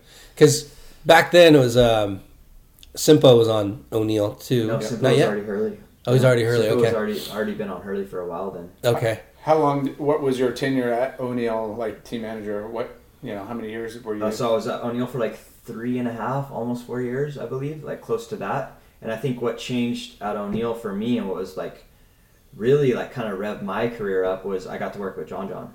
So they pretty much Garth's like, hey, you know what? We have John John. He has like you know some time left. I don't want to get into full details. He has some time left on his contract. Um, I think you could probably help him out. yeah. Like you want to get in and like see if you can get because the relationship was like not. It was just Garth was on tour, so there's only so much time Yeah. that he could spend, and then Yeah. John was kind of this unicorn that was just floating on the team, and John wasn't John. People were saying that John was the He was next, a next wonder kid, but he wasn't he living gonna up be to his a- potential He was yet. be a pipe kid. He was growing. Yeah. He wasn't a He wasn't really competitive doing, yeah, he surfer. wasn't really doing the Q. He, wasn't started, John. he started Yeah. pretty late on the like QS and obviously, you know. Kalohe and Julian Wilson were the next world champions. Yeah. John John was the next Jamie O'Brien. That was the narrative then. Yeah. People said, hey, Yeah. John's not going to be the guy. And and so what Garth told me he was like, hey, maybe like show him a little bit more of like what you do and see if there's some like synergy there and you guys can like connect. So then I just kind of like went head first into John's thing, not head first, but I kind of like just like approached John. I was like, hey, like, I was wondering if I could like help you out at some events. And John was like, dude, that'd be sick. So then I kind of built this relationship with John, and I think um, the part. So when that- you say help you at events, like coach him, somewhat. I was like Spot facilitating, waves. just encouraging him in the right directions and helping him with his program because he was just like skateboarding. He You're was- just an ear, like he Yes. figured out, like, hey, what do you think? I'm gonna Yeah. do this, like, and you Yeah. just So you- and people were like, I think people were hating on it super hard because they're like, how could this kid from Huntington possibly be helping John John Florence? yeah, yeah, And it was no. who's a I wonder was kid showing from him Hawaii. like, hey, dude, like you're gonna make your coffee in the morning. We're gonna be up at 5:30. We're gonna be on the beach at 6:30. We're gonna practice at this event. Pick the boards. Get the practicers. Yeah. And he was Yeah. young, like he was only 17, 18 years old. He wasn't like he wasn't. Yeah. He was eager to learn from you. Yeah, so it wasn't like even like he was learning from me. It was just I was kind of encouraging him to, to go like certain directions. Take and, it, like, take it more seriously with Yeah. a, a method. Yeah, and putting in work too, like booking the houses, picking him up from the airport, grabbing the yeah, boards. alleviating the stress. Facilitating Yeah, saying, hey, I, yeah. you know, just worry about surfing. Yeah. I'm gonna try to support with all the logistics, all the like. For lack of a better word, you were a, A handler. handler, team Handler. manager. handler slash coach when I needed it. So Yeah. the one thing when you're working with really high level talent that I learned is sometimes no coaching is the best coaching. Yeah. If they're on point and they're like that's what that was cool about my position when my role with John was like, oh, he's on point. Like he's a beast. I don't need to tell him anything. Yeah. Yeah. So how Like, long? you kidding Yeah, me? you're making me look good, dude. how long? How long were you in the team manager position till you got to John John or got so to work I was, with John I was John? working at O'Neill for like a year, and then the second year I kind of started working with John and doing the O'Neill team. So I was doing the O'Neill team, and then John was like I was really supporting John. Mm-hmm. So me and Garth would just divide the work up. So me and Garth were a team. So he was like, "Hey, let's get John on tour." So what I did is I just kind of helped John do that QS year, um, and then he got on tour that year. Wow. Smoked it. So that was cool. That was like, okay, cool. I'm working with John. This and that. People looking from the outside in were probably tripping. Like, dude, how's this guy tagging along? I was Trying to be tripping. John's- trying to be John's best friend. This and that. I'm like, no, dude. I was- My thing is like, I wanna, I wanna, I wanna show John the grind. And if you take someone that's already super talented and you turn them into a grinder, you're gonna have a superpower. Yeah. So I showed him, hey, this is what the untalented guys do. You're the talent. Mix that together. Yeah. Boom! I did my job. It's a There it lethal. There's the a lethal combination. Yeah. Yeah. Talent and and hard work and discipline. because there was no shortage of contracts and, and like money and you know so so some people obviously not coming from like your upbringing or, or my you know you lo- you could lose drive or lose you know you know ambition and stuff is like well I'm getting this fat check who cares if I don't win you know Yeah. but when you got the eye of the tiger and you want to Hey. like show I had a. John John won two world titles because of you. No, not, I don't say because of me. No. Hey, Not you all. had He a was- small part of it. He was gonna get there either way. Hey, you're welcome, John John. No, I know. John, here's the thing. Yeah, I know. No, John was gonna get there either way. I was, I was fortunate enough, and John, trust me, John did more for me. Yeah. John, actually, John did a lot for me because he, John was super talented with media and creative. People don't know John was like super hands on with like he got red cameras and he was working with this kid Blake Kueny. He wanted He's, to like, get. super well he known wanted to win events and be on tour, but he also wanted good Yeah. parts and Yeah. different Yeah. angles. John- he knew. He knew for sure. how important that was. Part Yeah. of part Yeah, of I wouldn't be. That's here what's- without John. Like uh, John actually did more for me than I did for him career wise because he revved He me gave up you clout. net- yeah, my network grew and Yeah. I started meeting all these cool people. All of a sudden, people are buying me dinner. I was like, Yeah. eating dinner with Aki. Yeah. Aki was like toasting at our thing, saying my name. Aki's like, Sean, thanks for like all you're doing for the team. And, and, and Aki was at our dinner when he won Brazil when I was um, in Brazil with him. so it was just kind of cool. He just grew my network. And then my relationship with Gron- with John even grew even farther because John's like, hey, it, it was kind of one of those things. I talked to Garth about it too, but John's like, hey, I'm gonna go on to Hurley. Like it was one of the, it was a, there, Yeah, there was a he's making the move. So so Yeah. it was his decision. Like somebody already talked to him and said, "Hey, No, no, there was a big. Obviously, there was a super public bidding war for John John.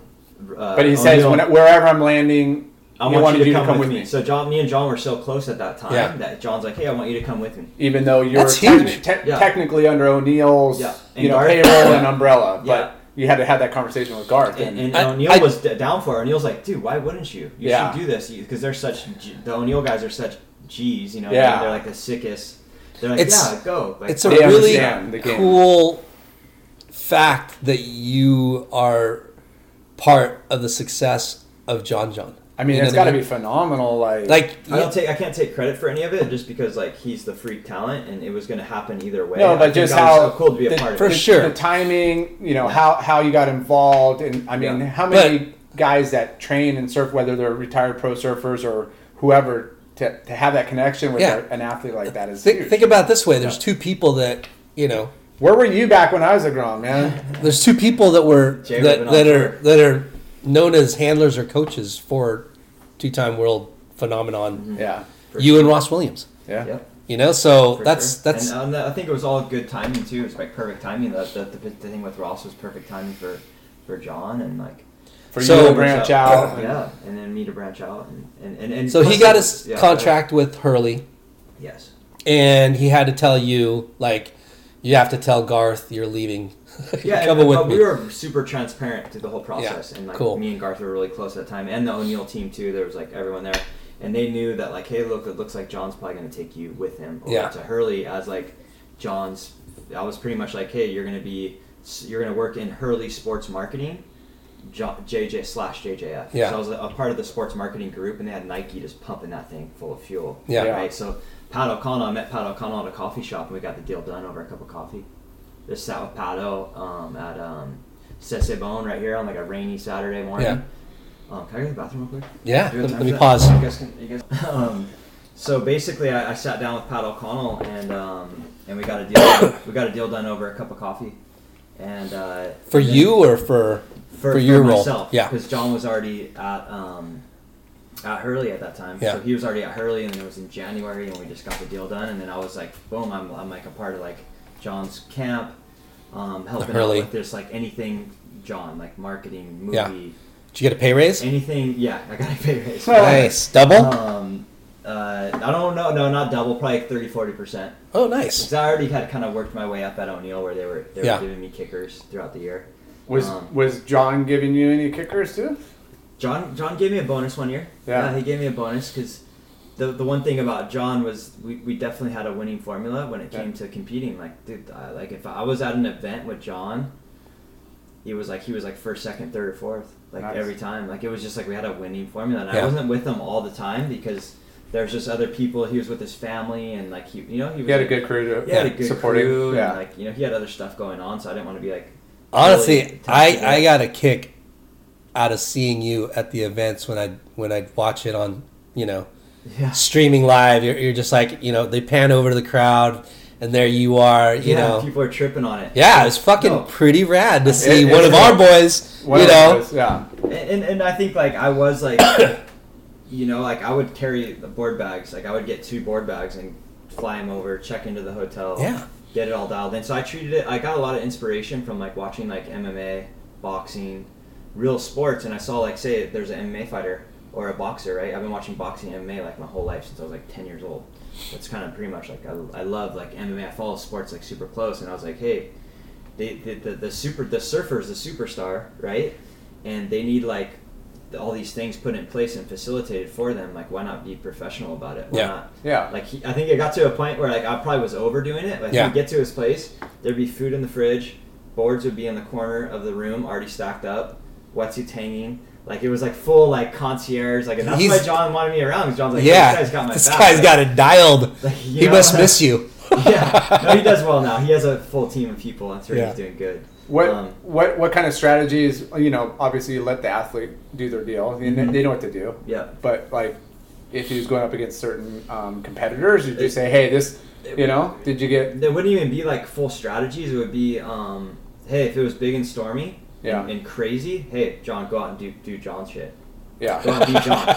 Yeah. Do John shit. yeah, you- if you're in France, If, it, and if it's small and kind of mushy, and Jay, just get a couple under your belt and then go throw your John move. If You you're- know, okay, like so it just changes. So say if you're at like a one foot left, and you're against Miguel Pupo or someone, you're like, okay, like John, maybe try and sit right over here, and maybe maybe he's reaching out to me like, hey, what do you think? And the bank's kind of changing, but I won't really like go hands on and be like, hey, here's the strategy for Yeah. it today, you know. And I think the reason why it worked when it did work is because I wasn't the this like guy that felt pressure to coach because I was doing so much other stuff. Yeah. I was there just to support him and like Yeah. be there in his corner. Where I think that nowadays the coaches, they're getting paid to coach, so they always feel like they got to be in their guy's ear, like Yeah. giving them a full breakdown and a full strategy. And oh, the Which camera, could be the camera's on.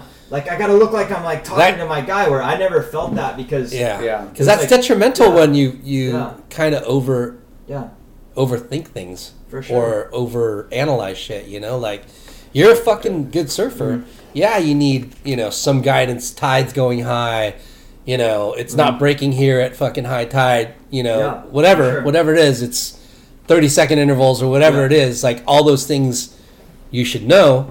But for like, sure. Hey, Laura, go catch a wave. Actually, stand up in your heat. Dude, Larson was like always the anchor, huh? You would just park it. Anchor. this guy, I remember, I remember watching with Jay. I'm like, I only need Like, two dude, waves. this I'll just guy wait for the two waves. I, I don't. I don't need to catch ten. I just need. I just need to stand up and do my deal. did you ever make it out of the heat in Huntington, the U.S. Open? Couple. Go. Gosh, If every you're- year we're right there cheering them on. Oh. hey, he was, you got to Whatever. figure it out. He was making freaking Whatever. bunch of money, eight stickers on his board. yeah, a lot of stickers. Yeah. He had like Alita, like World Jungle.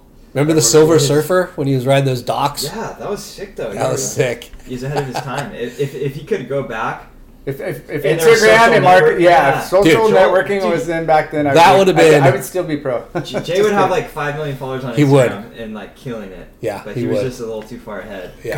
Gosh, Because he had the flash, he had the pizzazz, he had the. it's okay now. now. Now, He now, had the sprays. Remember, he had like six sprays. Yeah. but now, But the I- show is not about Jay Larson. It, it always is. But now, now I got a Grom, so I'm kind of just. I need him to grind it out and learn his own. I'm not sitting there like pandering too much. I'm, you know, I'm helping him out. Yeah. I'm trying to motivate him, but it's like, you know, You're doing it the right way. got to just kind of like Yeah, let him. let him figure it out. So, so how long did you work with JJ or John With JJF? John, um, yeah, no, there's funny photos of me um, cheering him up at like the CT events.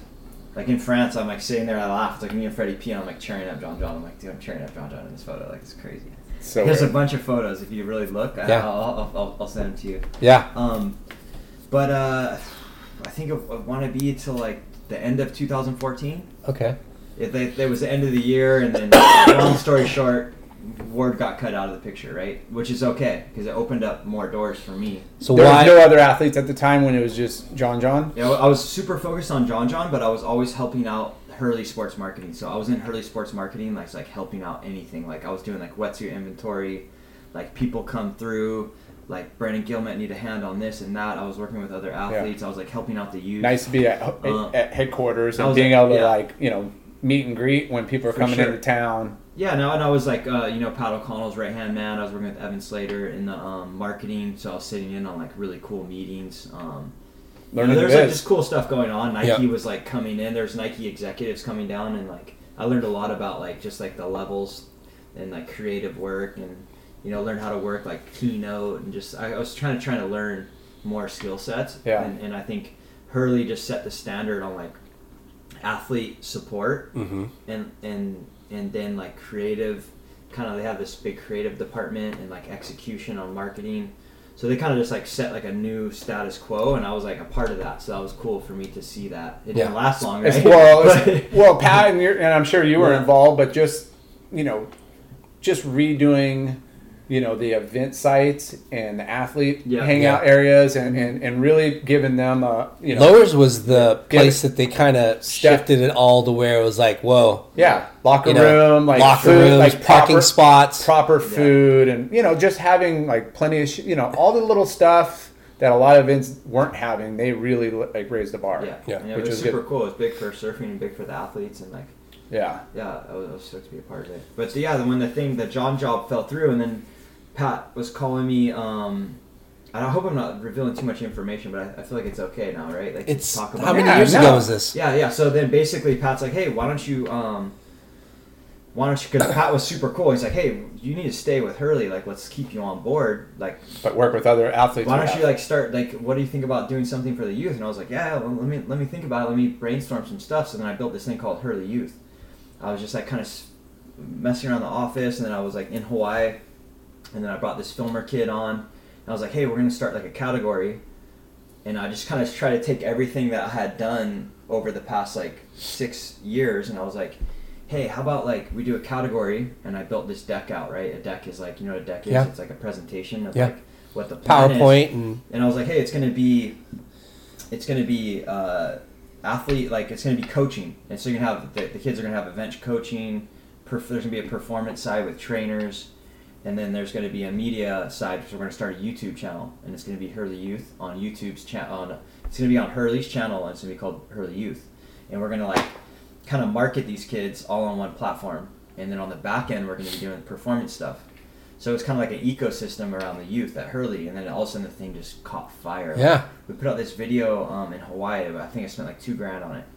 Two thousand dollar project. I got this kid Lane Stratton. Shout out to Lane Stratton. He was Curren Caples' backup skate filmer. And I met the kid at Hurley because when Curren was on Hurley, and then me and this kid Lane just like started building projects, and it was on like Eli Hanneman, Jake Marshall, um, Nick Marshall, Baron Mamiya, Matahi Drollet, Noah Beschen, and it was like this thing about like the like kind of like so you came up with this concept. came up with this concept, Nice. and then the, the Evan and Pat are like, "Hey, this thing's kind of like." can I sick." ask Yeah. go, back and ask why no more John John? Like what happened? Why there? no more John John? It Yeah. was the results were there, so it was basically in 2014. I didn't go through the whole year with him, but the years I the, the, the legs I did do with him, the results were there. Um, he fell short of a world title that year, right? So he was pretty much like what was it? He was just like he was in the mix for a world title. He went to Europe. He won in France. Then he got second at lowers, won in France, got third in Portugal. That's how his year ended. That was the leg I did with him. I did lowers, France, Portugal. So it was second, first, third. And at the end, it just like there was like some just like politics, you know, Yeah. yeah, politics that are just like, you know what I mean? Like, Yeah. It was just like Yeah. it was out of my control. The results were there, the formula was there, but it was just like one of those things. I said like, okay, I'm just gonna like. And when it's important like that, like they want to see results. No, it and- wasn't. It wasn't because of like the world title. It was like internal politics Right. between like the camp and like people wanting to be more a part of John's Okay. process, and I was taking on way too much responsibility. So Got John it. was just kind of like flooding me with like a lot of responsibility, and I think people wanted more of that responsibility. Somewhat, you know, mm-hmm. not just at the company, but internally with like family and Delegating, yeah, being Yeah. more involved. people wanted to be more involved and then that next year in 2015 he had a shocker right he got like 14th like he, he had a shocker and i thought i was actually going to get a call halfway through the year and then they ended up the next year instead of me getting the call they ended up delegating it out. Remember, it went like, oh, Beat's going to be here, and then they ended up using a couple different people. Yeah, You they, know, like and they d- different spread it out. specialists at different parts of the spots, and they lake. just Yeah. kinda- which was good. It worked. He won. He won a Yeah. world title. But the the year after I worked with him, he had a shocker. He got like 14th in the world. Yeah. So I was like, okay, shoot. Well, maybe they need to find the balance between like if it's not me, it needs to be someone else. Yeah. yeah. But no Which matter how good you are, probably you need someone worked in your out- at that level. You know. It all worked out in your favor anyway, Yeah. right? Which is amazing. But it's it's kind of um, And I wasn't I, bitter. I or was angry about it curious to know what what led to that um, It was there was a- separation. well, John's thing wasn't as buttoned up. There was just a lot of people around at that time. Everyone wants a piece of him at that time, Yeah. and you know, a lot of No. people. Yeah, and Wanted to it's stir for the me like yeah, all like positive towards that whole camp. I'm still good friends with John. Like obviously we don't hang out, but like I'm super close with the Florences and like Yeah. Yeah. those are like my people. You know, Yeah. like, we have a big part of history together. So, um, but yeah, no, it was definitely at the time it was like kind of funky. I was Yeah. like, fuck, the results are there. Like everything's in place. Like Yeah. right. let's keep this going. But it didn't work out. So long story short, the Hurley Youth thing took off. Like we did this. Um, uh, it wasn't easy, but we, we like did this little thing and put out this YouTube thing. We're like, hey, the future is going to be YouTube. This is before it was. I love of YouTube. and everything. There's there's no vlogging. That's all I ever do is watch Yeah, YouTube. exactly. Still. Too. Right? I mean, I I got on YouTube the other day for like an hour. Oh, I was like, what shit. Am I doing? I need to get off here. How to fix anything. Yeah. I'm a freaking pro at everything I now. can't. You fix my? Wait, let me open up my YouTube channel. I have a treadmill in the garage. I can't fix it. I tried to tighten the belt. YouTube it, dude. And and no, I YouTubed it, and it was like, "Hey, you got to tighten the belt." So I got this thing, and I started tightening the belt, and it made it worse. I was Oh, like, no. Oh no! Like, so I got a call. Um, so, anyways, I started the Hurley Youth thing, and then um, the YouTube videos just just went crazy, like five hundred thousand views, like two point six million on uh, Facebook. Like, Damn. surpassing like Anything that they've ever done in the whole surf industry. Our our numbers were bigger than everyone at that time. Crazy. Hurley Youth. And It was about like we put out this edit of Eli Hanneman when he was 12 years old, and Eli was uh, he had these rainbow boards and he was 12 years old, and he was doing like shove-its and surfing Lahaina Harbor, and he was real technical and small. We interviewed him, and we're like, hey, let's just throw this thing out. Yeah. Like we'll Just see how it ding, goes. Ding, ding, ding, and the thing just went to like 2.8 million on Hurley's Facebook. Holy It went to like India and like China, Japan. Eli, little Eli Phenom. Hanneman had like 5k on his Instagram handle. It went to like 20k within like two days. Wow. And this was like, so there's. we need to then- start filming. so then we started. So then we started doing like all these videos on each kid, and I did like this profile series, and then on the back end, it was like I was like, hey, we're gonna win titles. Let's win titles. Let's win Surfing America. Let's win nationals. So it was kind of just like a, a full, like ecosystem, kind of around the athletes. Yeah. Well, the youth didn't Yeah. really. I mean, social media was obviously exploding, you know, Mhm. like it has, but you know, they probably didn't know really how to promote themselves at that time. Nobody really knew Mm-hmm.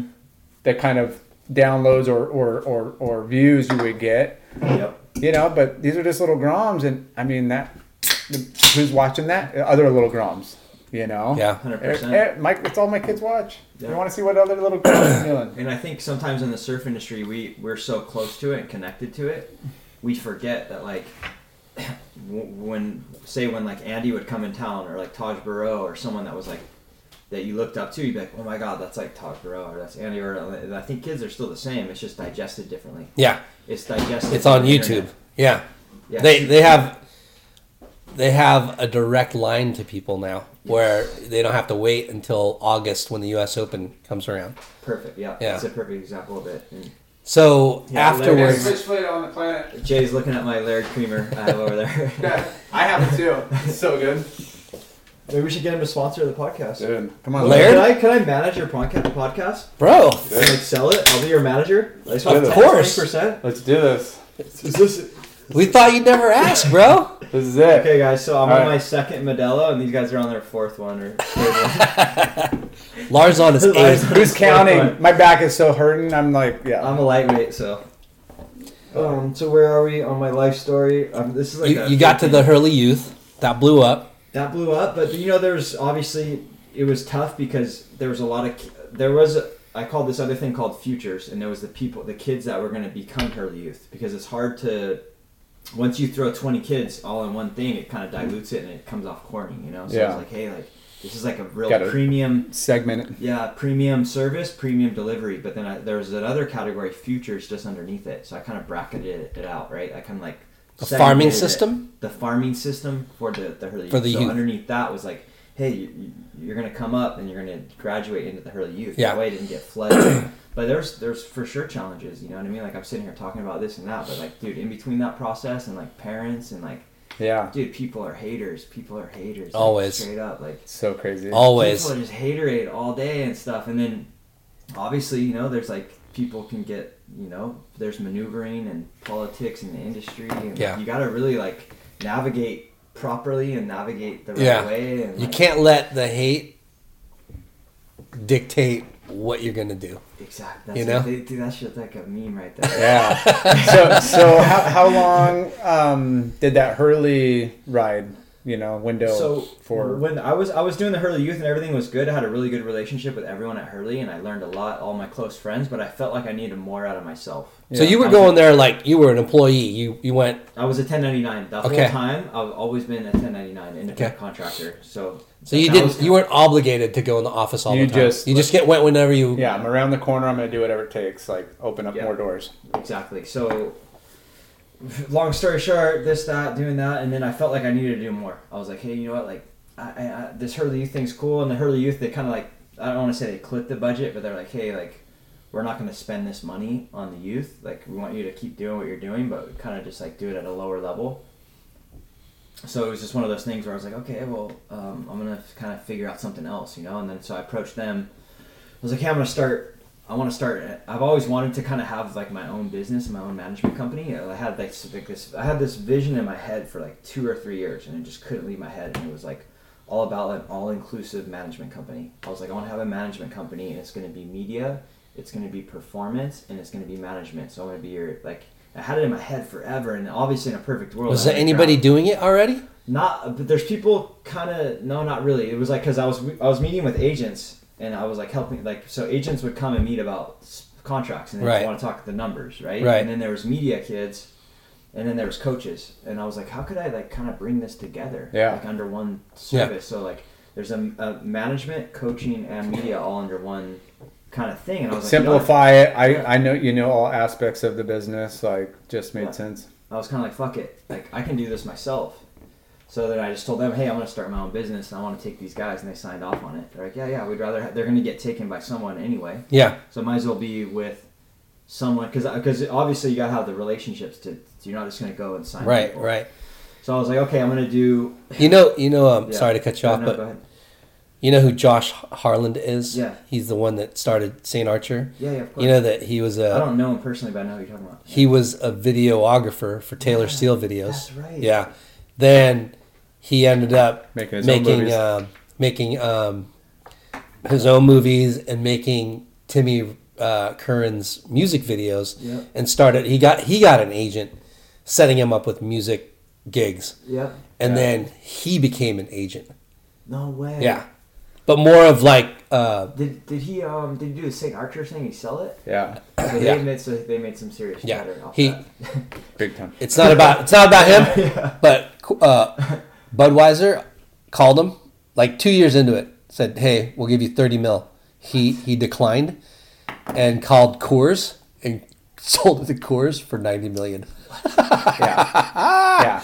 Dang, that's a cool story. Under three years. I think everyone a part of that whole thing made a lot. Of Oh, yeah. And he, he went Yeah. into the business. You gotta listen to the episode. He went into the business with like zero beer beer experience or anything. Zero, Zero. Just like I'm gonna this. no this- college education, Yeah. just like you. Just hustler. You just hustled it. you you were just innately Take no for an answer and learn. There's you know, like difference. have you you know We're in a work condo. ethic with Yeah. Big ears. You know, Okay, yeah. like you just But we're in a condo in Costa Mesa, you know, so it's still Yeah. got some ways to go. yeah. hey, you do, you're, but- you're on your way. hey, Trying. is I like the mirrors. I got I got mirrors in my living. I inherited these mirrors. I didn't put these in. All right, so so you started your own ward management, Ward management. So I'm like, hey, I'm gonna start this. I just got an LLC, got business. and you were what insurance. 29, 30, Um, 28? oh, I don't even know how old I am right now. You start losing track, huh? Yeah. How old am I It's just a now? number. So probably like 33. Where I you said like, hey, starting I'm my gonna- own I'm gonna- I'm gonna start my own business. I'm gonna go for it. I have this vision in my head, and I know it, I'm just gonna go for it. So Did you consult with any of your peers, like Yeah, Tar- of course. Garth, or, everyone, or, or everyone. like consult with everyone for six Pato and all these guys that you know? Everyone like, and I kind of took everything that I liked about everybody. So I like certain things about um, you know certain agents. You know, Yeah. I didn't like a lot of things about certain agents. And I Yeah. was like, okay, hey, like Yeah. I know what not to do and what to do and what I like and what I don't like. So I just kind of took things that I liked about everyone I had worked with. You know, or you, even coaches like Chris Gallagher and like certain guys. I'm like, hey, this guy really love good at this, and like so so many people are so talented. Um, so I just started to say, okay, how, how do I bring this together? So then I just kind of just launched the thing in 2016. 2016, I just launched it. I was like, hey, I'm, I'm, I'm going in on this. This this makes sense. And who Um, who was your There's, first? there's uh, another there's another twenty three thousand in credit card bills going right right up Yeah, yeah, back, back sure. to She's like, just let's go. who, Um, who was your first it client? was- I had the clientele set up, but then also underneath that, I had like a freelance category. So that was where like, hey, I'll go and I'll do coaching for you, and, and I was doing like coaching, freelance coaching, and I was going to do an event support, and it was all freelance. Or hey, I'll, I'll build out, I'll, I'll put together and like create content for you, but there's a lot of freelance work underneath the roster. So it was um, Eli Hanneman, Baron Mamiya, Caden Tyrotolo. So it's kind of like, hey, I'm going to build this cool ecosystem with these kids. And then this is like a 10 year plan because look, they're all so talented and they're young. And they're know what I young, mean? yeah. and They're coming gonna be up. producing But it has to content. work if they're if they do what we know they can do, it's going to work. yeah Um, so that was that, but then underneath that to support that was all this freelance work. You know what I mean? Like, so I was like, okay, hey, I'm gonna go. So you would you would do you would build content with that athlete for their team for their brand. Exactly. So I, I look at it as, uh, and I still this is how I do my business today is as we're partners. So say I just did this deal with Baron um, with Ruka, and it's like, Wait, hey, let's- congrats on that Hold on, let, Okay. let- let- that's a big Okay. big story to tell it, but um, so so basically it's like hey i'm gonna take so say an eli hanneman a baron like say just just focus on the surf side right now so it's like um, i'm gonna i'm gonna be coaching them at events i'm gonna be with you in your corner at events but if joel Centeio's there or someone's there that's better than me at a certain break that's your coach so it's like you have a team and i kind of facilitate and bring that team together yeah. yeah right so it's like hey i'm I got gonna- this guy in Hawaii I got this guy in Oz or Amer- you know yeah, wherever I'm, I'm the head coach, so like everything runs through me, but I'm there for you at the events. Like I Yeah. got your backup board, I got the freaking So- whole program ready to go. Like Yeah. let's do this. How are you making your money through the athlete and the brands, or well, it all comes through the brands. So Okay. basically, I work off percentages. So percentage of prize money, percentage of um, percentage Salaries. of, of uh, salaries Yeah. and bonuses and incentives or whatever. So anything that comes from sponsorship money and prize money, and the way it makes sense for the guys financially is they don't have to pay a coach and an agent. yeah, Yeah. So normally these You're people have an agent and a coach. yeah, yeah, So like, okay, I, you're I getting gotta two pay- for one but ob- obviously like They actually save money by going to me. Yeah. Okay, you're gonna save money. Yeah. Especially if you go to the top top level. If you're a CT guy, and, and once these all my guys make the CT, that's the goal, right? So they're gonna actually be Jeez. saving. how sick is that going to be? They're gonna be saving eighty thousand dollars a year on a coach because they they at this level they're gonna have to have an agent and Yeah. a coach. And it's like okay. Well, think about that. Like, salary for a coach is probably eighty k, right? well that's what he's saying yeah Well, plus the travel, right? Like And the then you coach gotta- isn't. You got to gotta pay, for your their. agent and the percentage. You got to pay gonna for yeah you need somebody for making sure airfare, staying your on top of the lodging, board, you know, all that shit. So it's not just eighty; it's like 150, Yeah. 160 And- grand. Yeah, so I just came through the windows on the surf industry, like Death Row Records. Dude, just came through the windows. yeah Ah, I didn't come through You the front Suge door, it? dude. I just Suge Knight um, yeah, and then also there's the business side. So I do their contracts, negotiate their contracts. You know, secure marketing opportunities. You know, endemic, non-endemic, um, and then build out marketing. uh, Or build out like uh, projects, like media projects. So basically, like you know, YouTube, social networking.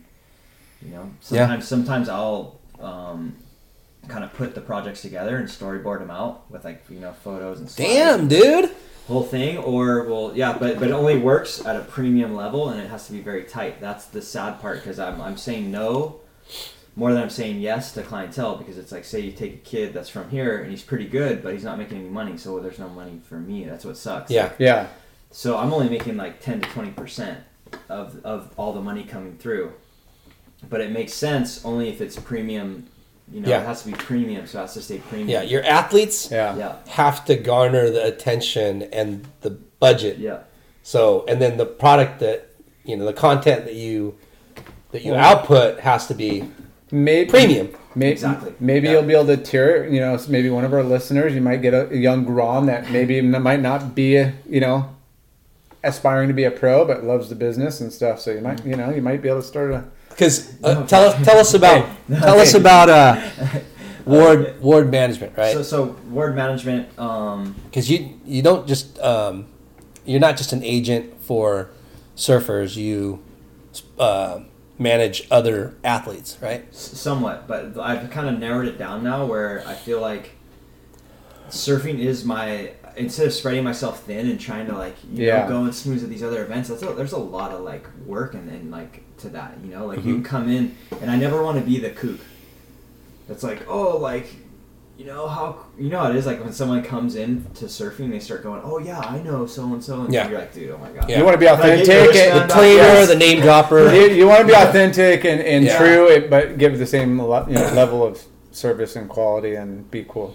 Exactly. Yeah, so I'm kind of more focused on like surfing. You know Okay. I mean, I think Because you like, were handling MMA guys.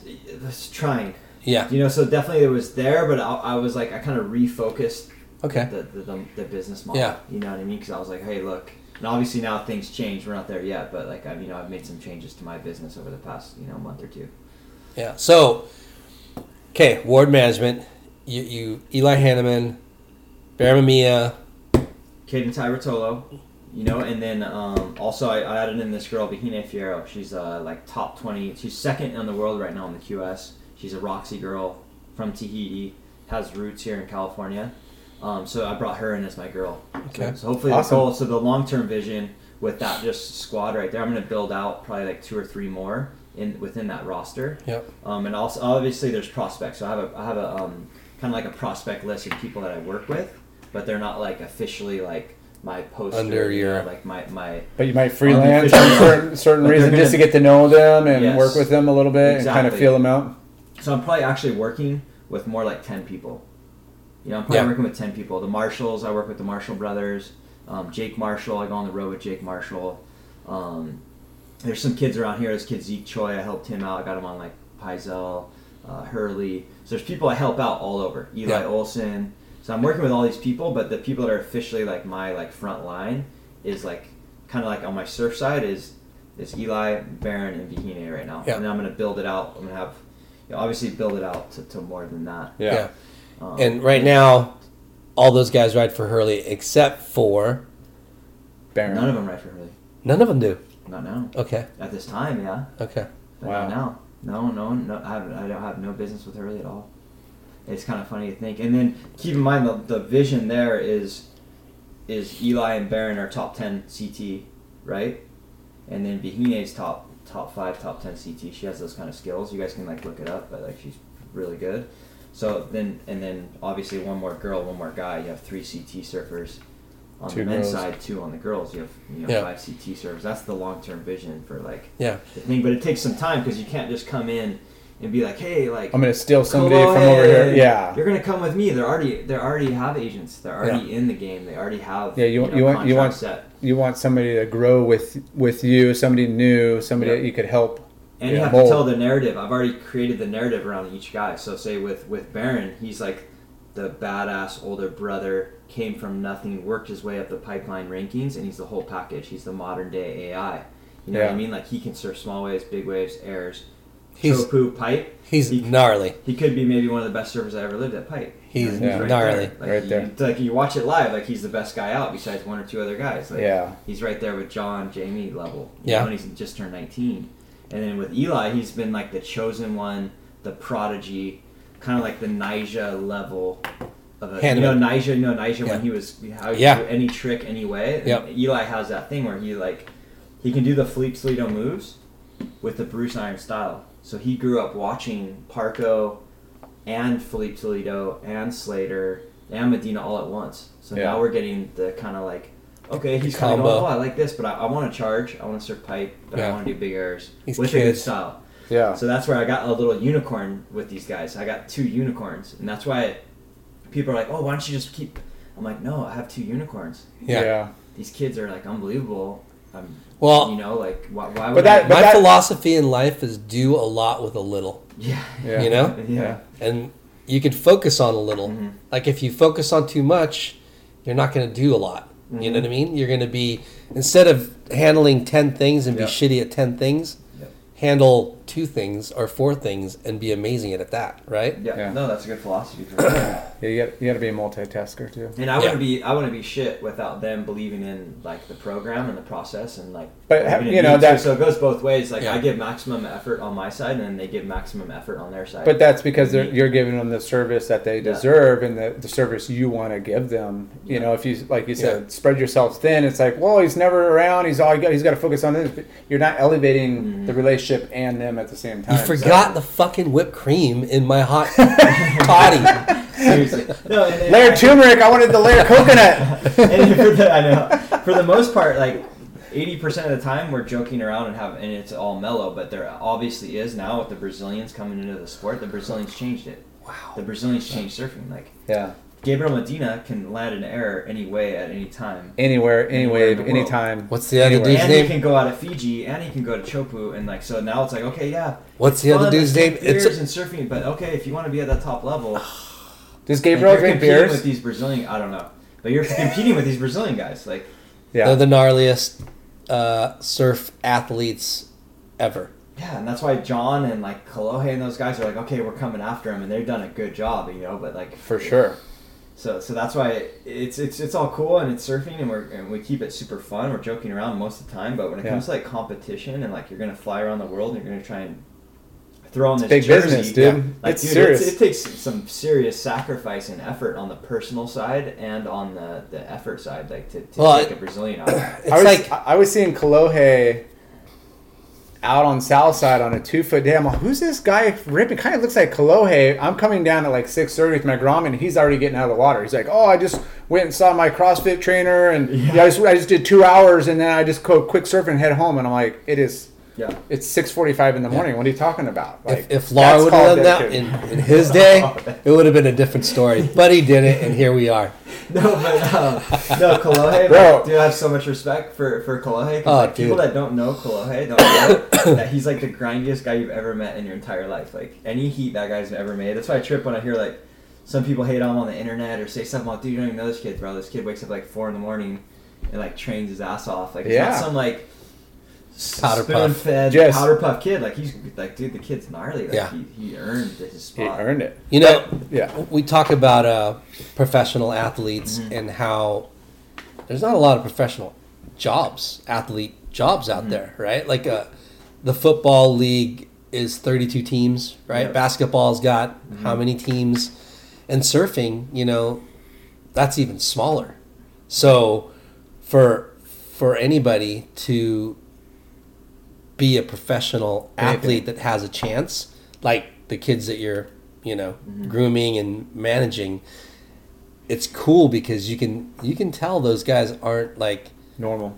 they're not normal. They're they're mm-hmm. like hyper focused on their craft and like succeeding And what- drive Yeah. and passion. And I mean, everybody, you know, They're not a Larson is what I'm No, trying no, to but, say. Like to, to, to, as you work for RVCA, right? Yeah. Which is a cool brand. It's sick. But I think there's a balance I don't know. It's pretty cool though too. yeah, I don't know too. shout out to our sponsors, RVCA and Outerknown. That's just no, because we no, work but there's for a balance there because I'm sitting here, we're talking about grind it out and Yeah. like jock, jock. No, surf jock doesn't sell. Surf jock sucks. Yeah. Rad, fu, like old school, like that's that's what sells. Like Yeah. badass older brother marketing lives on forever. Product, like so that's the thing. Like I think there's you know there's these these pro surfer guys that are coming up they're on CT, but it's like a lot of it's super corny. You're like, oh my Yeah. god, this is like, dude, like this guy's like stretching out on the internet, like Yeah. doing this awkward routine with like this weird like plyometrics with like a beanbag, and like, dude, this is just so bad. This isn't surfing. So Yeah. there's definitely a balance there where Yeah. it's like, Yeah. hey, you got to work hard, but like. You still want to keep your thing cool, like like uh, like a Taj, you know what I mean? Like wear the sit clothes, Yeah. be steezy, Yeah. be cool. You Have can be a little- edge. have some edge, Yeah. and then still win the heats. And I Yeah. think that's where, uh, like with my Yeah. guys, I try and like they're they're already cool as it is. They Yeah. already have that cool vibe where they don't like, and the whole, you know, now with vlogging and everything. Sometimes Yeah. it's like, oh, dude, this isn't cool. You know, like Yeah. surfing's supposed to be like cool. Like if you're a celebrity and you surf, you're cool. Yeah. Like let's, you know, so It, I think it, it's is, totally it is definitely cool because, I, I mean, But you're gonna have all of that. Yeah. You know? Yes. Yeah. it's such you a have, you have both. They we talk come about it all the time. Surf has all these little subcultures within Mm-hmm. it. Like you know, back in the day, it's like you're a longboard, longboarder, Barney, or you're like the shortboard high, you know, high performance guy. And now you got like the eclectics. Yeah. You know, there's like there's dudes a lot that are of trying to be torn you know, Yeah. there's guys that have natural just ability, and then there's guys that really try hard to to you know be in a contest. be yeah to do you know there's all these different personalities and stuff but i think just being authentic you know? Yes, letting sure. letting your personality shine through no matter if you're that jock kind of guy and that's just who you are and you can still have fun and be cool at that but if you're just the kind of guy that's like dude i just want to look cool whatever and i still rip you know? Like it's just Yeah. highlighting everybody's personality is mm-hmm. kind of like the hardest job. Yeah. you know, because it, it could easily be mis, you know, mis, um, you know, viewed as like, oh, he's trying too hard. Yeah. You know, it Yeah, looks that's when it's- cheesy. yeah, like When you you're get like, to that he's point, forcing it. That guy You looks like he's the shark. forcing it. Yeah. When you when it looks easy and you're not forcing it, I don't just mean surfing. I mean Yeah. Yeah. behind the scenes personality or whatever.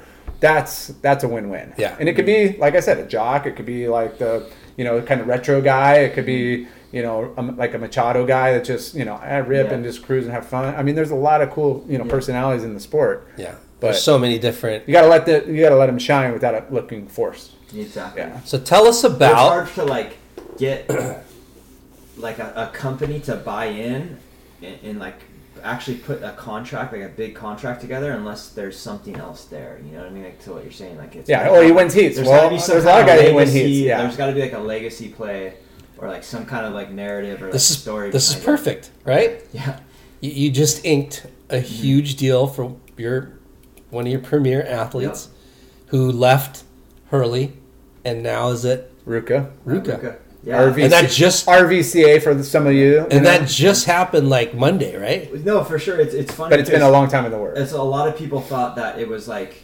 um, it was because of the Hurley cell and this not no like I've been friends with Pat Tenore for like four years. Yeah. I've known Pat Tenore and all the RVCA guys forever. I've been talking to you know Pat and all those guys about Barron for a long time. They've been a big fan, so they are they've always kind of been like, hey, we're we're kind of waiting when Barron's you know when it's time and his contract. Obviously, we can't break contract and like you, know, you have to like follow the rules, you know. But um, it was one of those things where, where Pat Tenore and, and even the just the RVCA umbrella was always like, hey, we want Barron to come on board. And, and we're gonna like we'll make a move like a serious move for him. So it just made sense, and it, it Yeah. was perfect timing because we were actually working on this back in October, but that we didn't actually ink the deal and announce it till January. But people thought, oh, Barron got dropped by Hurley. No, Barron was gonna go to RVCA no matter what. Yeah. like we were like Contracts were up in December yeah. 31st anyway, Yeah, so yeah. you just had to write it out and So were you were you partly responsible for that edit that he dropped?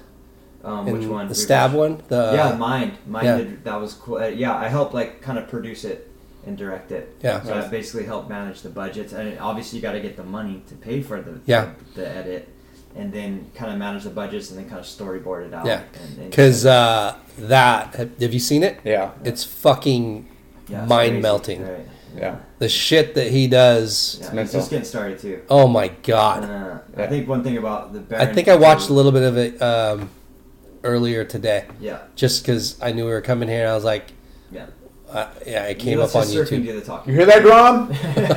Barron's upstairs at my house right now. Um, no, I think one thing with Barron is like he's he he won Surfing Americas. He won nationals. Like he he won the uh, the WSL Junior Series like back to back to back. He breakthrough performer of the year back to back. Like He got hit the. AI. He's not just like an influencer. He got the AI YouTube, like- award this year, He right? got the Andy Award. Like Yeah. he's, he hits the marks performance wise, and he backs it up Yeah. with like the content. So I think with RVCA, it's just like a perfect synergy there because RVCA kind of needs like someone as far as like that could possibly go to that CT level. Which Yeah. I see Barron at that CT level within the next two years. You know? Yeah. For sure. So it, when you have Barron doing what he's doing with that like kind of like fu surfing, like that's like, hey, you know what? I'm gonna ride a six two at pipe airdrop and get the wave of the day. Like that's and I'm gonna grab my nuts on the way out. Yeah. Like how's that one with the camo RVCA's on? Like Yeah. that all makes sense, right? Like it's RVCA. Like Yeah. so, I think that's the the vision there is is, is Barron doing his thing on the WSL platform with the RVCA brand, along with everything else. You know, the Instagram. Well, RVCA's been. I mean, I'm not, RVCA needs all the help is, he can get. This is my my opinion. I mean, we we we don't go after the big contest winners, obviously, we don't. You know, we go after personalities. You know, like we go Yeah. after people that that are authentic and they dri- they they have their RVCA own. looks their own for the best surfers, the best looking surfers, just not the best looking and best looking Reps. surfing reps. I you to that, you homo. Uh, no, but like I mean, he's like you said, it's a it's a good fit because you know he does such a good job on his own edits. I mean, he's a freak in the water, but he has that potential to you know get on the CT and Dude, and, and, and be he that- could be a that- world title beater Yeah. for sure.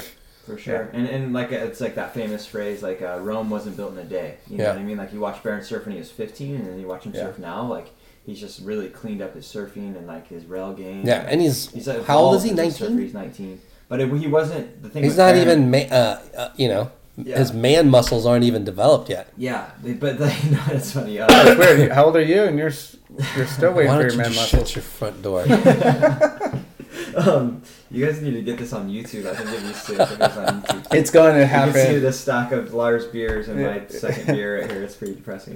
Um, but no, no, I think with with Barron is like he wasn't the hyped up prodigy like a Kolohe or a Julian. Yeah. No, he was pretty He underground. Like, Really? he kind of his surfing was a little rough around the edges when he was younger, and he actually worked on it, and he's done work with like technique and Yeah. he's kind of been my like. I mean, my Eli is way, way more technical in notoriety at his age yeah. than Barron. Exactly, where Barron had to kind of work backwards. Like, Yeah. he was already really good at airs and really good in the barrel, and like good at like Barron's good at finding the best wave at any spot at any time.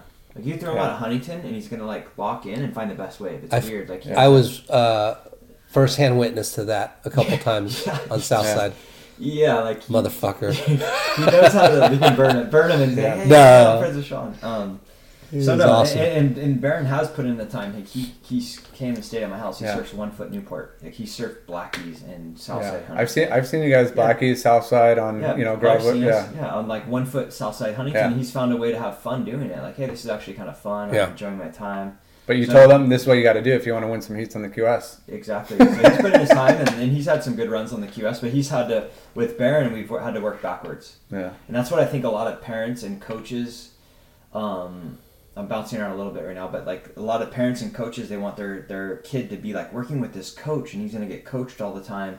And hey, meet on Southside, and you're gonna get coached, and you're gonna get good. Where I feel like the kids need to have some freedom too. Freedom, you gotta yeah. be freedom. Go out and try errors for a whole session, or go out and try rail hooks, or watch some surfing, and get some inspiration Yeah. off surfers, and apply your own style and your own thing. Because I feel like if you try Honestly, they need to go on mini surf trips up and down the coast with That their too. friends, you know, Yeah. because yeah, the kids that are ripping, yeah. they you know they all go together and they're all pushing each other, you know, Yeah. in different spots. You need You to open can't up just their surf eyes in their world and, and not You can't just surf. You got to learn how to surf every condition and you know every nuance of. Well, that's the I mean that's even us. Like to stay motivated and stay psyched. It's like you you got to try different boards. Hey, I'm going to throw different fins in Yeah. this board. I'm gonna I'm gonna go surf you know a different spot, even if it's half a mile down the beach. Yeah. It's a whole new like sandbar Yeah. and whatever. You got to stay psyched for sure.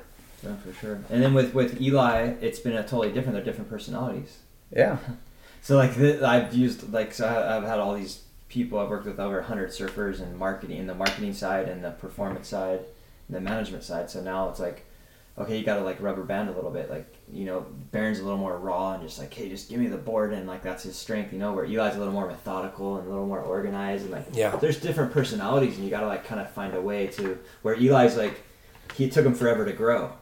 So with Eli, he was stuck at like 95 pounds, 5'3", forever. And I was like, he would go out, do a, a blow tail and an air reverse and get a six. Some kid will do a floater and a, and a speed float, and I was getting arguments with the judges about it. I'm like, what are you, what are you scoring here? That guy, that kid's doing what I was doing. yeah, Yeah. that kid, you're giving that kid an eight. I could do that. Down carve and, a, and like a speed float. Yeah. Eli just did a backside blow tail under air three and got a, a six. Yeah. But and I, I don't want to get into the judging because I get in arguments with the amateur judges all the time. Not like bad arguments, but like healthy arguments where it's like, hey, Yeah. dude, like, Yeah. are you gonna score technique and like good like X factor stuff, or are you gonna score like maybe meet in the middle, score both, and then it meets in the middle. Yeah. And so I'm always trying to because yeah, you got to have the power, but if you score the big kid and you overscore the big kid, the big kid Always is gonna gonna, win. smoked. But Yeah. he's gonna get smoked when he goes on the QS. Oh, for sure. because the little kid is going to be way more technical. That's like my kind of where Barron was the opposite. He was the big kid that was getting overscored. So I've seen both sides. Like Barron was the Yeah. big kid, like he was getting overscored, like not overscored, but like he would do he could just do like a hook. But he'd and throw a turn. throw a lot of water and, and get extra points. So doing I it. always encourage the amateur judges to kind of like score both. Score the little kid that's doing blow tells and Yeah. air threes and getting super technical and in the Yeah. pocket, and score the big kid that's doing the carve.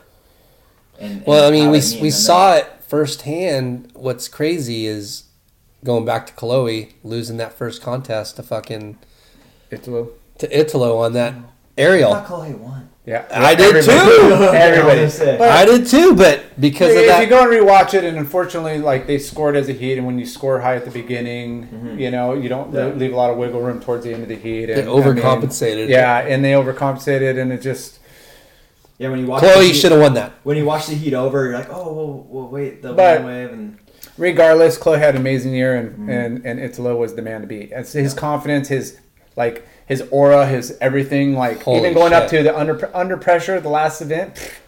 Dude, That was insane. You're not getting scored on those air land to flats at Yeah. pipe. Like it might add an extra like half a point to a, maybe a point. You know, maybe if the judges are being nice. It's all about the barrel, the size of the barrel, and the Yeah. size of the wave. And But they're showing. I think they're showing that next level too, where But- they're but- getting the barrel and then they're coming out and doing airs after. at Dude, night. you're like sitting there going like, what? Like, like like that's the surfing the, is the- so the elevated. mindset and the confidence in that just It's so It- elevated. it- it's like putting a dagger, like exclamation part. Uh, They're doing it in their fucking sleep. yeah, but that's what I mean when it goes back to the Brazilians are changing the sport a little bit. They are. They are. I gotta piss again. I, I hate to say it, but they. So, So, so, so what do you guys? so, So we can just freestyle. so okay. now. Uh, Um, I mean, I, the question I asked earlier was, I mean, when we we're in different eras. I'm older than you, obviously, Yeah. but way older. the, No, the, the, the, the grind was, you know, Q, you know, not even QS, but before that, like amateur NSSA, WSA, national team, blah blah blah. There wasn't really any junior contests, but we had the Bud Tour, you know, or PSAA or you know Panasonic Tour, whatever. You know, they kind of headliner sponsor change, but we had an insane like domestic tour, which you were speaking on on like the East Coast tour you were Yeah. doing and different events. But I, I mean, I just look at it as like, you know, the CT is, you know, mainstream. There's QS events all over, Yeah. but how hard it is for kind of the domestic U.S. kid to make a living or to yeah. to have that stepping stone like um, kind of support system in America for surfing. You know, Yeah. it's kind of it's kind ex- of like not a clear path like it used to be. Yeah. yeah. It's a, it's, it's, a good point. it's really Yeah. different and Because the money used there used to be regional money, yeah. right, for regional For sure. pros all over up and down the coast across the country.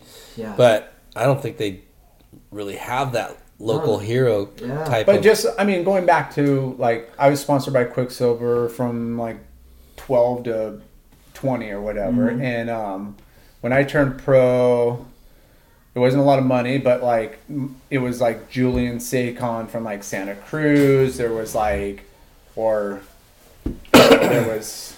Um, Taylor Josh Mason, Mulcoy. Josh or Josh Mulcoy. There was like Pat Ma. You know, like okay. each.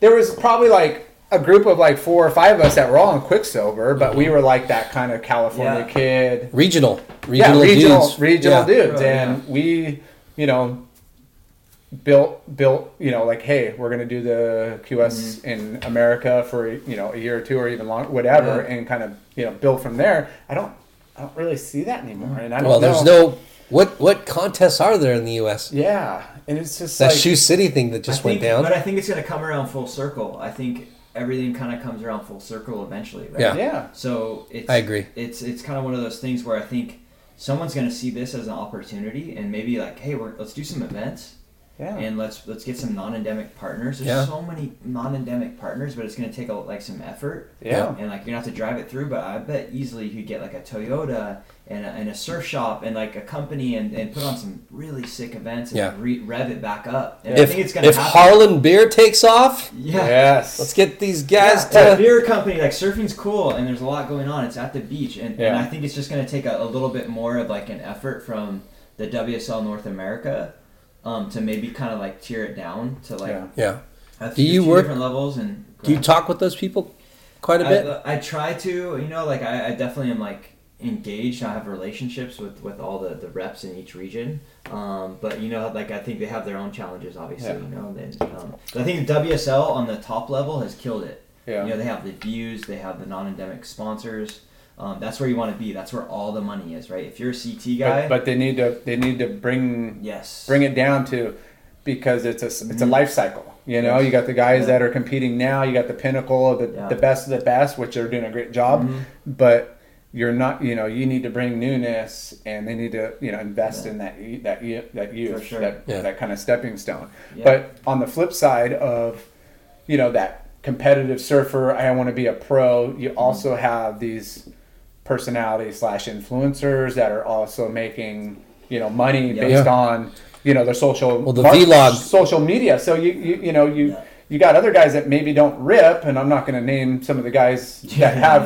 Channels or Instagrams with huge followers, but they're able to make a, Hey, more a killer more living. power to them. And that's a, that's incredible. And That's what I'm saying. Or a guy like Kalani Robb who did both sides of it. He Yeah. did the tour, kind of fell off, kind of scrambled, and then now he's a you know he's a marketing machine, and you know he does, and and that goes back to authenticity. Like you see what he's doing, it's like. He has the best job ever. He goes out and has fun on the crappiest days. He rips like, on a boogie board. he rips on everything, and, and and and that's inspiring to I think a lot of kids too. So Yeah. there's two sides where it might be really hard to, to go through that competitive route and make you know get that like sponsor to go around and do the QS around the world but there's also those kids that are you know maybe influencers that are just really good at you know social Yeah. media and have a good personality so yeah. it's kind of No, it's, no, it's kind of cool in like a trippy, not in a bad place or a good place. I don't want to put any kind of label on it, but it's For in a sure. different. It's in a different place where there is like YouTube and vlogging, and I think if you look at the pay scale and you really just want to like get after it, it's like okay, like if there's a guy that like surfs pretty good, he's good looking, he has a really successful YouTube channel. A company might be paying him sixty five thousand dollars a year, main Yeah. sponsor. They could, Yeah. Which yeah. is great. A couple other sponsors, maybe he's making a hundred. yeah He makes a little off YouTube. He's making one fifty. yeah So okay, I'm just super fuzzy math. Yeah. No, Like, for yeah, sure. People are probably listening to this going, "No, he's off," but I'm just I'm just throwing numbers Yeah. out. yeah But then if you're a top CT guy, say you're a, um, I don't want to throw anyone like I don't want to. no but say you're you're you're a equal top Lordy ten- Jelson. You're, you're, a top, yeah, you're a top ten CT guy. You're not a Jordy or um, a Gabriel. you're not a but you're- marquee player But Yeah. you're not the, the bottom of the barrel. You're in that mid tier. You might be making 500 because you might be making 250 off prize money. Your sponsor's paying you 300 base. You get hit some incentives. A non-endemic partner, you're making almost 500, 600. yeah So it just depends on like there's levels to the game, right? Like yeah if you're a prodigy and you're going to make the CT, sponsors are going to invest in that. You have the platform with the YouTube channel and the Instagram, and you can make the CT. That's when you're going to have those guys that are going to get the nod. They're going to be okay. You know what? The deals aren't going to be as big as they were, but this kid could still be making 200, Yeah. yeah 250. He's not even on the CT yet. He's making 250. Yeah. But it makes sense because they already have they have the platform yeah Yeah. and the whole thing. And then there's the guys that like, hey, there's no way this guy wasn't that good of a surfer, but he has a rad Instagram and YouTube thing, and there's still going to be a space for him, but that's going to max out at like a hundred. Yeah. So it just depends. Like there's levels to it. I think we're we're, we're But it, but it still gives room for a lot of people to evolve and, and have a successful like Yeah. whether it's career Yeah. or you know kind of for sure. you know, window of You look at you look at Jamie O'Brien, right? killing Yeah, it, James, That guy. He was so far ahead. killing so it. far ahead. Yeah. And And, then Jamie, if, look- he, if he goes out of pipe, like I mean, Look it's at like it's, it's Koa, Koa Rothman now. Yeah. I mean, Koa kills it. he's killing it, and he's a good-looking guy too. So Yeah. you gotta have like you And- no one's gonna go on the freaking watch Hey, like Ben Yeah. Gravy, he's killing it too. Yeah, Eli Yeah. Olsen has a sick one too. Eli's Uh, fucking Eli killing has a it. sick one. Yeah. Nathan Florence has a cool Yeah. thing. Yeah. I don't actually. I don't watch the whole vlogs. You know what I mean? Because it's just a lot of content to Yeah. digest. But I'm a big fan of it. I like follow their. For sure. I, just, Yeah. I watch the Instagram video Yeah. and I repost it and say, "Hey, Yeah. good job. This is sick." Yeah. But what Jo- what what um, Jay's saying too is the regional grinder.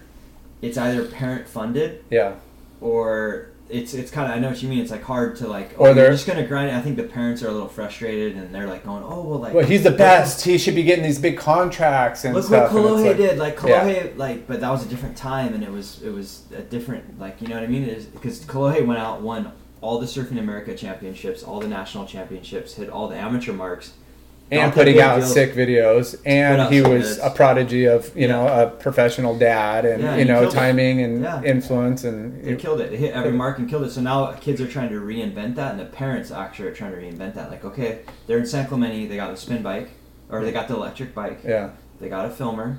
Yeah. Their kid has ten boards. they're homeschooled He's in homeschooled homeschooled. We're gonna reinvent this thing that happened, and it was like kind of just the timing was right. Kolohe was a freak, and a bunch of other kids that have came out of there. But now it's like hey, move to San Clemente, get an electric bike, homeschool, you're going to be a pro. And Yeah. it's not that clear of a path. Like there's a lot more to it. Like A and then lot they show up to to it. pipeline, they're like, oh fuck, Yeah. what did I get myself into? I mean, Yeah. but Like- going back to what I was saying earlier, like the the chances, the spots on making money In any sport. in any But sport is fucking you know a needle in a haystack. But, but I think for surfing and the light at the end of the tunnel, if you're like a parent listening or a kid listening, I think I'm going to use this word non-endemic a lot, but I've kind of like learned a little bit more about it. Yeah. Yeah. that there is these like CBD companies Yeah. and beer, and they're super interested in surfing. They want Yeah. to get in the space. Like you know, Adidas is sponsoring surfers, and like you know, Yeah. so there's still going to be like there's going to be these these times and moments in the Yeah. surf industry when. I- non so when I say non-endemic, that means non-surf. So like Yeah. non-surf companies are coming into the space and throwing around. Well, with like, the Olympics coming- and the Olympics, the windfall of non-endemic yeah. sponsorship. And what Brett Simpson's doing and uh, Chris Gallagher are doing with the this. Uh, I'm just we're talking about like America, but all over, all around the world, there's like these Olympic junior teams, and they're they're sick. You know, they're going to get Yeah. um, funding through the Olympic um, Committee. committees and the Yeah. Olympic sponsors, and then once this Olympic thing goes, and if it comes off right.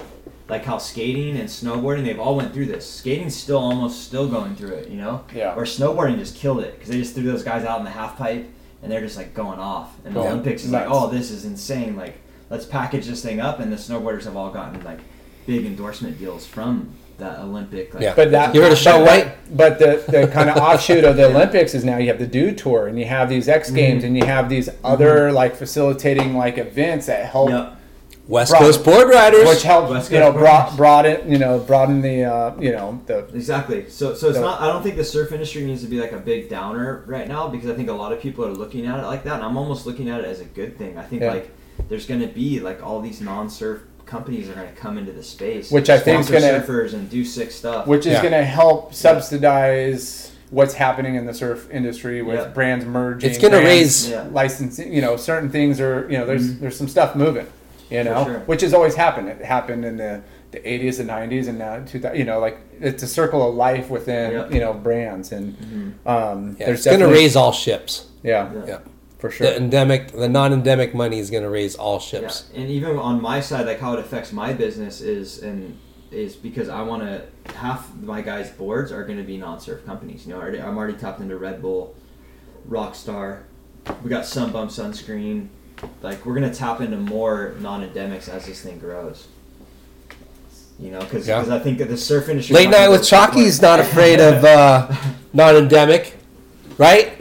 Late night. so, so Jay's grabbing another. BF Goodrich tires. Anybody at Modelo? I, I drive a car. I use BF Goodrich tires. Maybe Uber. Fuck yeah!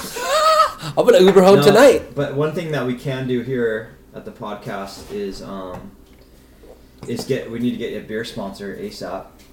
Yeah, We need Uh, that ASAP. hello? That should be easy. Hello, What? Ten Yeah. grand ten grand a month? yeah. hello. You know? do this. So a little bit Yeah. of support. Oh, we could do a little bit of beer, definitely money, and a little bit of beer, like uh, twelve. Yeah, or no, but it kind of makes sense though because if you're doing a podcast and you're drinking beer, it kinda we always makes talk flow about it. better. Yeah. and Yeah. You're drinking the beer. Did you hear that? The taste of. See, if we were drinking Harlan right now, we'd I'm be saying, Yeah. I "This Harlan." I want to sign you guys. I'm gonna, we're gonna get out of contract. Let's I'm go. sign- Let's go. But we got to get this thing on YouTube though. Let's go. Yeah, we've been So talking. YouTube's gonna be key. It's easy. Bill Keller, I'm going to call you later today, and Yeah. we're going to get GoPros. We can probably have You know, some a kid that will work for you guys for free. Just to, A lot, a lot of our, it. Yeah. a lot of our listener, I mean, a lot of our guests, um, they're they're not in the limelight. They're not, you know, these famous What? people. Aside Shaun Ward, when you put a What? camera on them, no, we've talked about this. A couple of people were like, "Hey, we're not filming, right?" We're like, "No, it's just audio," because they get all clammed up, like we're having the camera. So it's, it doesn't work for everybody, but we are definitely need. A, We're going to start filming. we're going to start doing it because. We know the opportunity of, of getting you know broadening. They the say that, but once the camera's on, they're probably going to be like, once once we crack a couple. "Is this thing on? Is this thing on?" Wait, let me comb my hair. Yeah, they're good. You're sexy. I think you might be the hottest guest we have, though. No So- pun intended over here. Shaun Ward. Chicks, that's for you. Um, So you you you had your own business, Ward Management. back to myself. Back to I haven't yourself. talked about myself this much in like 20 years.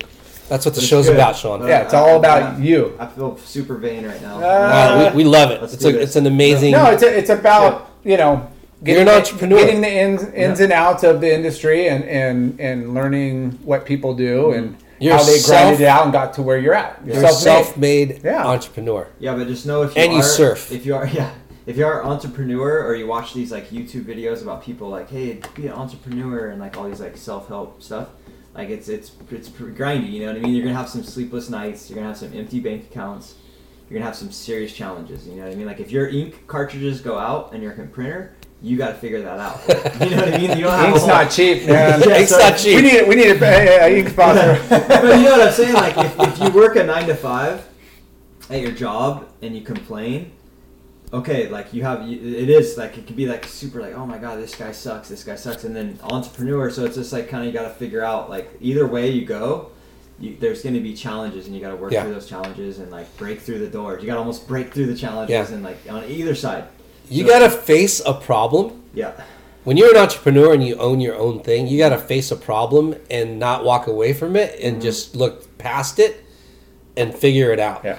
Right? You're, you're you're getting the result. Because there's You're no one else that's gonna pick it up. You're fixing the problem. You're getting the result no matter what. yeah. You're gonna figure it out. Like you have, yeah, there's no other. Okay. So, Whoa. ward management, right? cut you off right Yeah. Whoa. this guy, give, give him two beers. He starts cutting me off. Hey, shut the fuck up.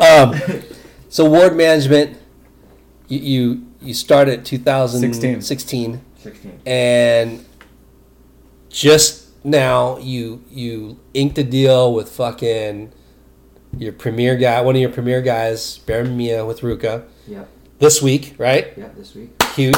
Huge. And then you turn around and So I signed with um, the Familie V2. So this is through um, Steve Astephen. So basically, if you don't know who Steve Astephen is, he did the Wasserman Group Action Sports. So he I know had the Wasserman Group. Action Sports division. He created it with Casey Wasserman. Um, and basically, it's, it's it's a motocross, skate, snow, surf, and they pretty much have dominated that category. With a few other, there's a few other agencies out there, but they've been the dominant brand. So what he's done is he's taken his nucleus and started the Familie V2. So the reason why there's a V2, it's the second time around. He was actually the OG, was the Familie, was the OG agency. So why I've joined this company is it's joining all the best skate. Yeah, they have Zion Wright and skate, um, Ryan Sheckler, Ken Roczen, and super. If you follow Supercross, Ken Roczen is like the goat. He's winning the Supercross races and with a bunch of other guys. They have a music category.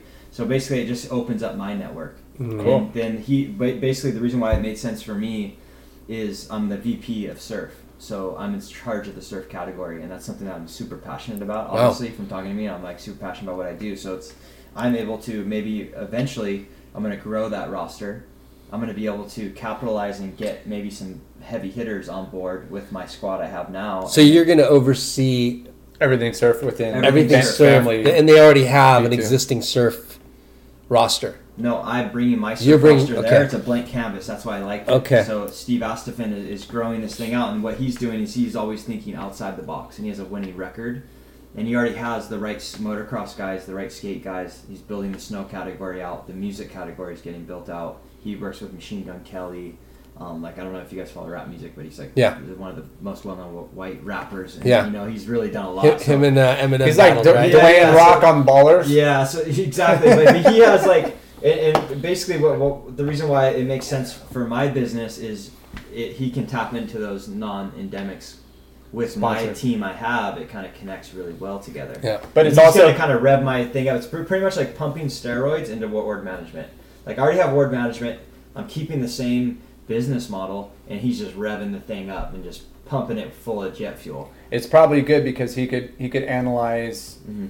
you know the numbers he's getting from some of these other you know um, sports and athletes Categories. Yeah. and categories. You're going to tap into his resources. and, Yes. and resources and be like hey Yeah. like surf could you know like Yeah. we got yeah we got some good especially with the Olympics and then his phone book and his network with Yeah. like all the Olympics and with my squad, it kind of connects well together, and it was Yeah. kind of like a winning kind of formula. And, and for me, it was obviously a, a really good financial upgrade. yeah You know, like he's done very very well in the action sports category, and then he upgraded my program Sick. So, quite a bit. did you like I- sell to him or? uh, it, it was called it's called a buyout. So basically, I merged ward management with the Familie too. And then if you don't know, in, in the surf world, thank you, appreciate it. um, in the surf world, he was behind like the Bruce and Andy, um, all the Bruce, Andy, Dane Reynolds. Um, he brought Blair Marlin um, into the, the, the into like the action sports agent, you know, world, and Yeah. kind of mentored Blair Marlin, who Blair I really look up to too. He's For done a sure. really good job. And We like If Blair. you ever interact with Blair, he's just like a, a Stand-up legend. He's dude. like a Yeah. super rad guy. So he has a winning formula as far as um, building out categories and, and and success there. And obviously, he wanted to start with me because he left the Wasserman Group, and, and he, you know, obviously there's some guidelines there, and so it kind of all made sense. Yeah, nice. So where's um where's Eli going?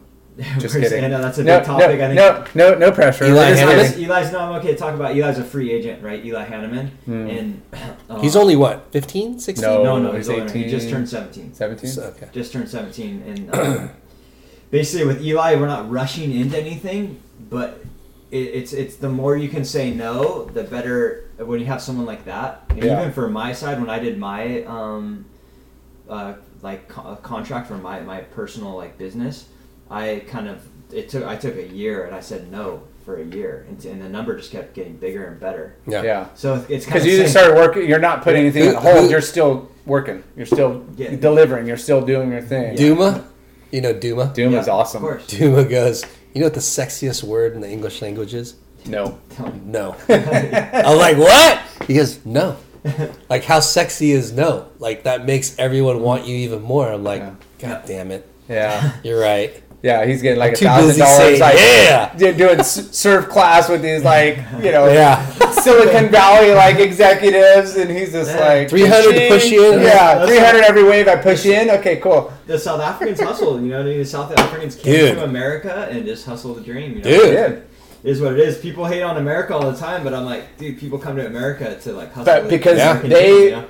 come from a, a place, not that South Africa's bad, but wherever you're at, they mm-hmm. know there's you're, you're untouchable Yeah. here as far as what your you know what what the ceiling is and what you you know Yeah, for sure. what you the American dream you know Potential. when you when you live here you know the notation of oh you know like it's hard and you know you know nobody wants to put in the work not everybody but that's just kind of the. Yeah. general like feeling you know got to work yeah, got to work got to hustle you know he's Trump. You're hustling Look what's I can tell. You can tell. Yeah, he's like, he's got a Republican. Let's Uh, not go there. yeah Let's No, not I- go there. No, no, I'm a Republican and a Democrat and a liberal. It just depends on the subject. I'm pretty flexible. Like, Yeah. you know what I mean? I I'm either way. Filipino called- it's and called- I'm it's called fucking common- cool. it's called common common sense You're Filipino. I thought you're Irish. No, I mean, Um, but to Eli, he's uh, yeah we know It's just he's, no, no, no. He's a free agent. That's and, awesome. And, and I'm open to talk about it because he, uh, he's not in contract, so it's it's pretty much like a moving target right now. But Good. there's a few companies on the line. And, you hear that sponsor and he's gonna be yeah. I think he's gonna be looking on something like pretty pretty nice. You know, as good far as good for you guys I think good he for can him actually sell products. I interacted with him two summers ago in, in Bali with him and his Oh mom. yeah. uh, they were staying with Rizal and the crew, and yeah, cool kid, and And he's Yeah, good friends with. Rizal, Yeah. and then he, he- Rizal's son. Yeah, they're all the uh, same. What's Yeah. Son's? Uh, Varun and Sinar. Varun, um, Varun and Bronson came out. Bronson I got to spend some time with him, and Varun too. Varun's, Varun's got a lot ripping. better. Yeah. he's like filling in, and both those kids are just so cool. Like, I, I saw you out at uh, I saw you out at Logs one day with Eli. I was gonna paddle out, but it was like pretty junky, and um, yeah, I was gonna just come out just to say hi. just to say that. Yeah. do a layback. like, hey, out. it's Larson. I'm out here, bro. Like, do a Don't layback burn me. lawyer and, and get out. it was funny. Um, So congratulations on Yeah, you know Me getting. too. I think it's just in the industry right now, and then with what I do, you got to be willing to, to make a change when it needs to happen. Yeah. for sure. And I felt like I could have kept ward management going, but it was like, hey, why not explore this opportunity? Ward management's always going to be there. I could always go and just say, hey, I'm ward, I'm doing this right now. Like that's the, my skill set's always going to be there. So why not like yeah. you know do some Take advantage Cool. of, of their network and you know grow from that. It's kind of funny because uh, Jay, you could probably touch on this too, like because they say, oh, you have to work for a company, and like I almost feel like the companies aren't safe either. No, Like No. I'm like watching the companies, and I'm like, dude, like my some of my really really good friends, like my best friends, are like having struggling at companies, and, and people would always tell me like, oh, you got to stay with the brands. And now I'm independent. I almost feel like I'm safer than the people at the companies. I'm Yeah. like- because Yeah. I'm like I, I can like kind of Well, that was navigate my career and Yeah. say the yes and no's. I'm like, dang. When when Well- you own your own thing or you're responsible for your own thing, Yeah. you're responsible for your own mm-hmm. thing, Yeah. right? Yeah. So if you're a 1099, like I'm 10, and- you know, we're all 1099. meaning you're and- self-employed. we should all use the same tax guy. Who you Yeah. use? I got a good guy. But you know what I'm saying? It's like, it, the I worked for companies forever, yeah. and you know, would I work for another company? Probably not. You know, just because As a, you're talking as an employee. as an employee, Yeah. yeah, just because the freedom and the uh, the volatility of what's going on, like you, it's never Yeah. you. You know what I mean? Like, if the company Well, I- sells, yeah. what happens to you? Like right now with Hurley, right? It's like I feel like you're like a workaholic. we are, We are. we all are. And, If that, and when you're when you're a workaholic and you and you, you, you hustle, you're going to land on your feet no Yeah. matter what. Yeah. You might have ups and downs. We all, all had ups and downs, and mm-hmm. you know when you're in sales, We just love we're what we do. There's ups and downs. Like mm-hmm. the economy's bad, you're in the down. If the, you know your company's, it's just it's a roller coaster ride. We we we're but I lucky felt like that pro surfing had kind of pre-built that like mentality Mm-hmm. into what I'm doing now. It's like, well, I just won an event this this month, and I you know it's December. It's a you know retail world you know phenomenon, and then you go and it's like it's just a roller coaster ride, commissions and When money. you guys walk It's into like- Huntington Surf and Sport, they're just like, you guys must get. You guys, I hope you guys get some love in there. not We're anymore. No one, no one, are. no They one don't know who we are. They don't, they don't know. Yeah. We don't know anybody there except for there. Passion Reader. yeah, old other old guys there. No. But but yeah, we're lucky. How long did you work at Surf and Sport for? Twelve years. Twelve years. Yeah. It was the worked there all- greatest all- uh, I worked- All college. those years. I worked there See, for that's- four, all through high school, That's the freshman cool. through senior, And, That's well, the you cool- surf for him too. Like, and I surfed for him. Yeah, but The cool thing about the show, our show is like, yes, we interview surf shops, Yeah. we interview business owners, we interview pro surfers, we interview whoever, yeah. and we asked all the same questions pretty much, but all Everybody's answers different journey is different. right? Yeah. and it's always interesting and For sure. the the the and and luckily like for the most part everyone's positive Yeah. and everyone's successful you know like we've we haven't had a, Fake it, fake it till you make it. yeah That's it. We're, we're blowing up. We're going big time 2020. Ah. but the the the thing that's funny is like you know there's guys that went to college 4 mm-hmm. years right book Mar- smart Mar- marketing, like you know, uh, degree, business degree, Yeah. you know, social media degree, you But- know, and they're but- like, what am I, what am I doing? Not but all, 90 you know, some of them. 95 percent of our guests are fucking just passionate people passionate, that passion, the other the, the college educated ones are passionate too and successful. and successful but you know a, a lot of them they're just like yeah you know i fell into something i really loved and that's why i do it that's why you really love what you're doing helping people out and putting others before yourself Yeah, For sure. that's you know elevated what you You're getting you know, deep, bro. no, no, I follow, I kidding. know, I follow you. I follow Yeah. you for sure. I think one thing too is like that we we as a unit have to balance out is making sure we still surf. Because what Oh, happens dude. is all of a sudden, like you're in the surf industry and people think you're like surfing all day, and I, I'll, I'll travel and I'll go to Hawaii.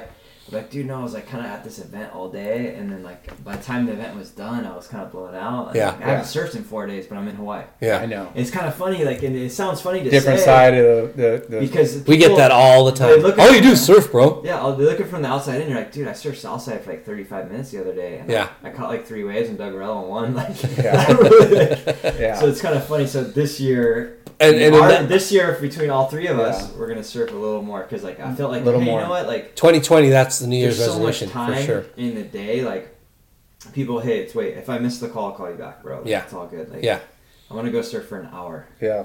yeah And, It's- and it's needed. Kind of like You, it- yeah. you need to self medicate in a way. I mean, the surf. you know? microdose Yeah. Yeah. we're gonna microdose We're microdosing all microdosing year. surfing. Yeah. Where's that pen? No, I'm just kidding. Um, but like going going back going back to uh, do you you know do you fantasy do, do, you're involved in the industry Yeah. you're involved on athletes and stuff you follow CT, do you do a fantasy team I did, and I won. I had a shocker and won, and I won the Hurley Fantasy League against like gnarly guys. It was Wow. Pat. Did they have money involved or like Yeah, just I fun won- I stuff? did my Like, whole Christmas shopping. I won like three hundred and like eighty bucks. I did all my Sick. Christmas shopping and anything. But I would like to join yours this uh, next season. Fantasy Kooks. we got a good one. Let's do it. We got a good one. on it's that. two hundred buy-in, Two hundred for the year. two hundred for the year. Not in the not in the You guys event. are like risking. But dude, it's three hundred per first place. Every contest is three hundred, 350. and it's two. Is it three fifty? Yeah. Who holds? And the it's pot? two hundred. Uh, Jason. Hard Shark. Yeah, hard sharks. No, I Jason. Yeah. Um, Yeah. Anyways, it's it's super fun. I mean, it just makes it that much more entertaining. To So much shit support talking and watch and, and- and yeah. No, no, I love I love fantasy. Um, and then also while I'm on the podcast, a lot of kids come up to me and they ask me like, "How do I get a job in the surf industry? How do I do Yes. Yeah. the thing?" And I always tell them like, "Hey, just like start from the very bottom and like learn everything there is to know about like what you're doing like at that And then go get a and go get a job at Yeah. go get a job at your local surf shop. yes, You know, for sure. learn learn about Yeah. the brands, learn about communicating with people, human Socializing. beings, and not your your phone because that's not Yeah. communicating. No, for sure. And then people, oh, how do you get into sports marketing? And this kid was asking me, um, how do you get in? He went to college, everything, and he's a young kid. How do you get into sports marketing? I'm all learn how to pack boards and ship them. And he's like, he looks at me like crazy. Like, what do you mean? Well, because these surfers, they want their boards, and they're all the way in somewhere else, and they're gonna ask you for them, and you got to know how to work Delta Cargo. You got to know how to work FedEx. Yeah. Know how to pack them up. Know how to Yeah. pick them up. Know where the boards. Because are. if the boards come with broken Yeah. fins, you're fucking gonna- fired, bro. There's a lot of grit. You're not No mean, glass ons and Yeah. fin blocks, bro. They want to be like just next to the pro guy and like be in the photo, Yeah. but like, hey, you kind of like Yeah. start and There's learn. there's learn dirty game a little hands and sweat yeah, Yeah. come that comes along with the job.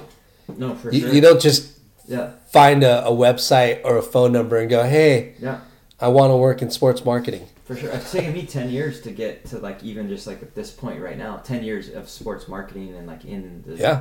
this this surf business, and then also I think one thing that's cool too is trying to learn a little bit and understand that like the sales reps and what they do, to like at least like the first like you know like first layer of it, you know what I mean, like blue belt level, like okay, hey, like how does this thing work? The regional activation. Yeah. Yeah. How can you connect the team with the regional activation that they're doing, and like how can you partner? Yeah, they that need to do that. There's some cool stuff to That's learn. like- that's something yeah. that needs to be reinvigorated. Yeah, You know, with companies going out to the, like I said, regional, for sure. you know, support, reps, surf, whatever. Yeah. yeah. Because the we sell to surf shops all across the country, mm-hmm. right? And this is an industry podcast too, right? And this is an industry like, yeah, like podcast, industry and and honestly, like we we have really healthy, strong retailers out there Yeah. that you know have been around for 20, 30 years or 10 years, Yep. but they're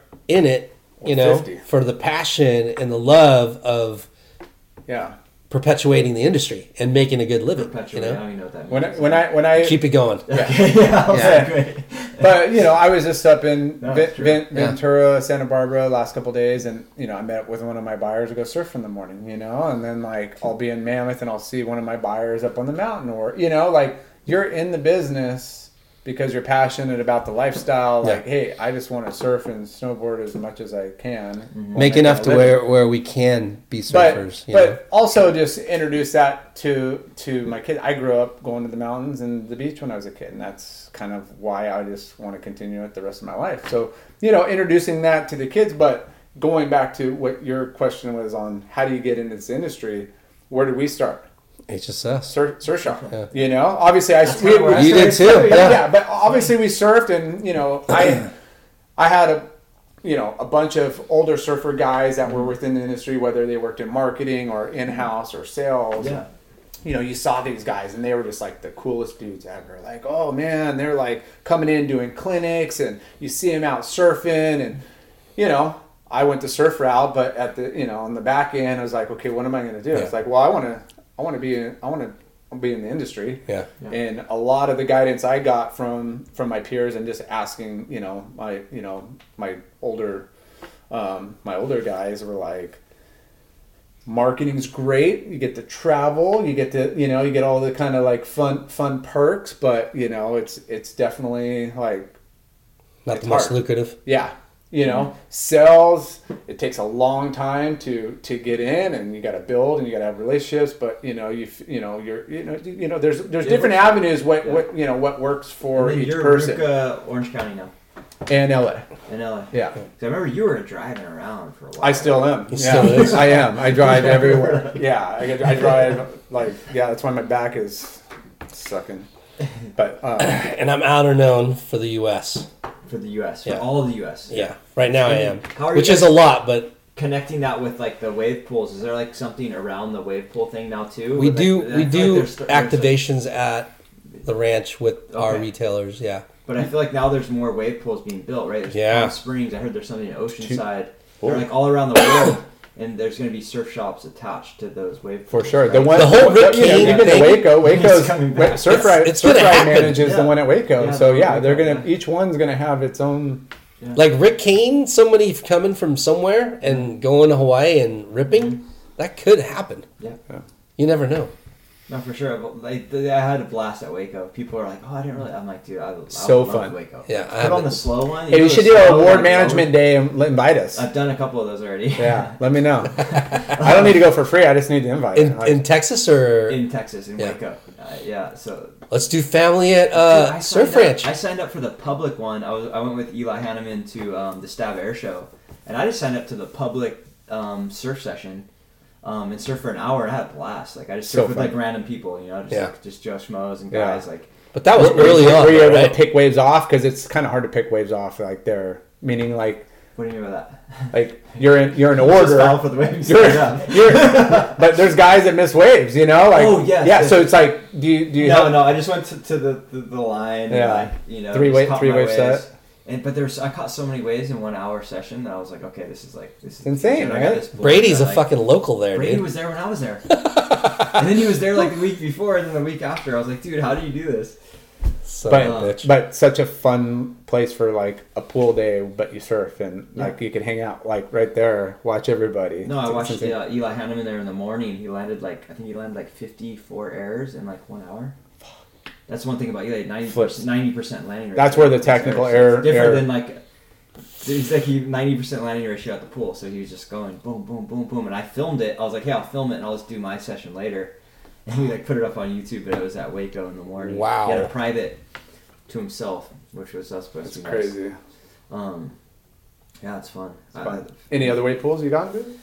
Uh, I went to the Slater one, but I didn't surf it. I, I didn't have that um, that status. I'm just like the bottom, the bottom half. Yeah, I haven't- not a- It's- I haven't, I haven't surfed yet either. okay. It's we're- kind of feel it's depressing though when you get there, right? No, I'm, like I, I mean, you- I'm fine with it. Like You're stoked. You get to see it in Mhm. firsthand and see the the wonderment of it. But then I, no, when you can't trained- surf it, you're no, like, no, "Oh." I've been trained from when I was traveling to the, the um, doing like event support and going to CT events and not surfing. I've been trained to just like just Yeah. it's all good.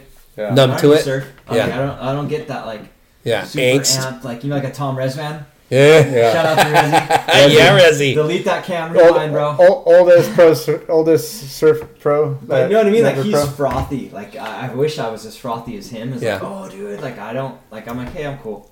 I've Ripping. kind of, but it's tra- I've had to train my like. It's taking me ten years to train myself to not Yeah. Yeah. froth out, like and be like, because obviously if you're around guys and they're at an event and, Yeah. and it's all about them, you can't be frothing about how like, Right. I should have surfed down the beach. There's Yeah. a fun peak down there. I'm kind of like that. I'm like, I always Whatever. I always surf down the beach usually. yeah, I'm not. I'm not that psyched. I'm psyched just to be out, get some exercise, but I don't need to go prove myself. I was in Hawaii. I was in Hawaii a couple months ago, and I'm like, ten foot pipe doesn't look fun with 200 guys out. You know, like It's- really doesn't like. Ah, It's funny though when I work out now, cool. it's like 20 minutes of like like warming up and like making sure I feel good, and then like 20 minutes of working out, and Yeah. then like 10, 15 minutes of stretching, and you're like, okay, I'm good. yeah. It's like sometimes like you see these people just wearing their bodies to the ground. You're like, dude, like your joints are supposed Yeah. to last you till you're 100, and you're you're thrashing your joints. Um, when when uh when are we gonna get you at the uh, West Coast Board Riders? I know. I've, it's on. funny because I hate. I've showed up to like two or three and just like hung out and watched, but Yeah. I haven't done one. And if you're like, why don't you do them? Why don't you do them? Because I, I kind of like when I it was a weird thing for me when I, I like hung up Our thirties is so stacked. You you know know. you you It's would only probably you would you'd probably be harder than I- like I make have the to cut. qualify. Just kidding. No, Not like even. Brad Edinger, Teddy. There's a bunch of guys on there that surf really good that surf more than me, so they, they're actually Brett, more yeah, consistent. but Of Nichols. Simpo, Well, yeah. Nichols now is for, in the forties. I think. You- He's, I think you he just. need to- I think he just turned forty. You need to be part of it. You need to do it. I hate tag teams.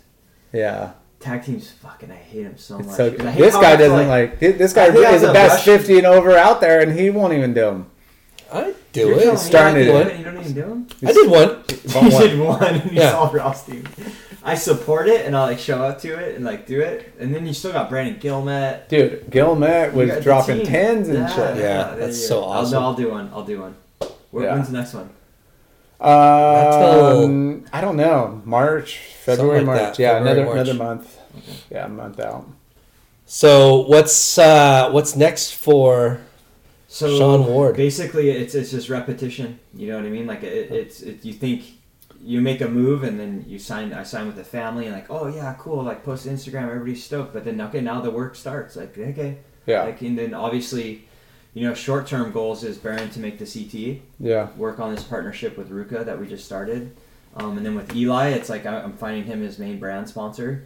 Um, which is going to be exciting. We're going to launch that pretty soon. Hopefully, it's, it's getting there. And then obviously with with Eli, it's a little more long term. He's got to still go through the QS, um, and then uh, basically building out my kind of like five year plan with the Familie, which is going to be fun. Yeah. Um, and we're going to do some really really sick shit. Cool. Yeah. And we got some stuff like that we're going to work on, like kind of thinking outside the box a little bit, like brand wise, um, and just kind of thinking about doing the business partnerships a little different.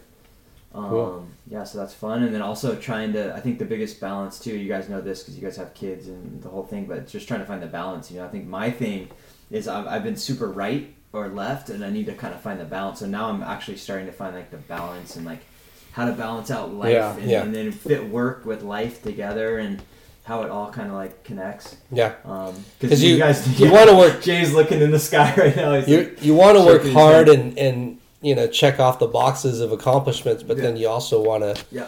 live life and surf, right? Yeah. Exactly. That's Yeah. why sometimes like uh, I'll like go and I, I like to like do some boxing training and like I like to just go surf for a little bit or do jujitsu sometimes like just because it's like a way for me to kind of like, do something for myself. Yeah. Um, not like have to worry about like industry and you know yeah.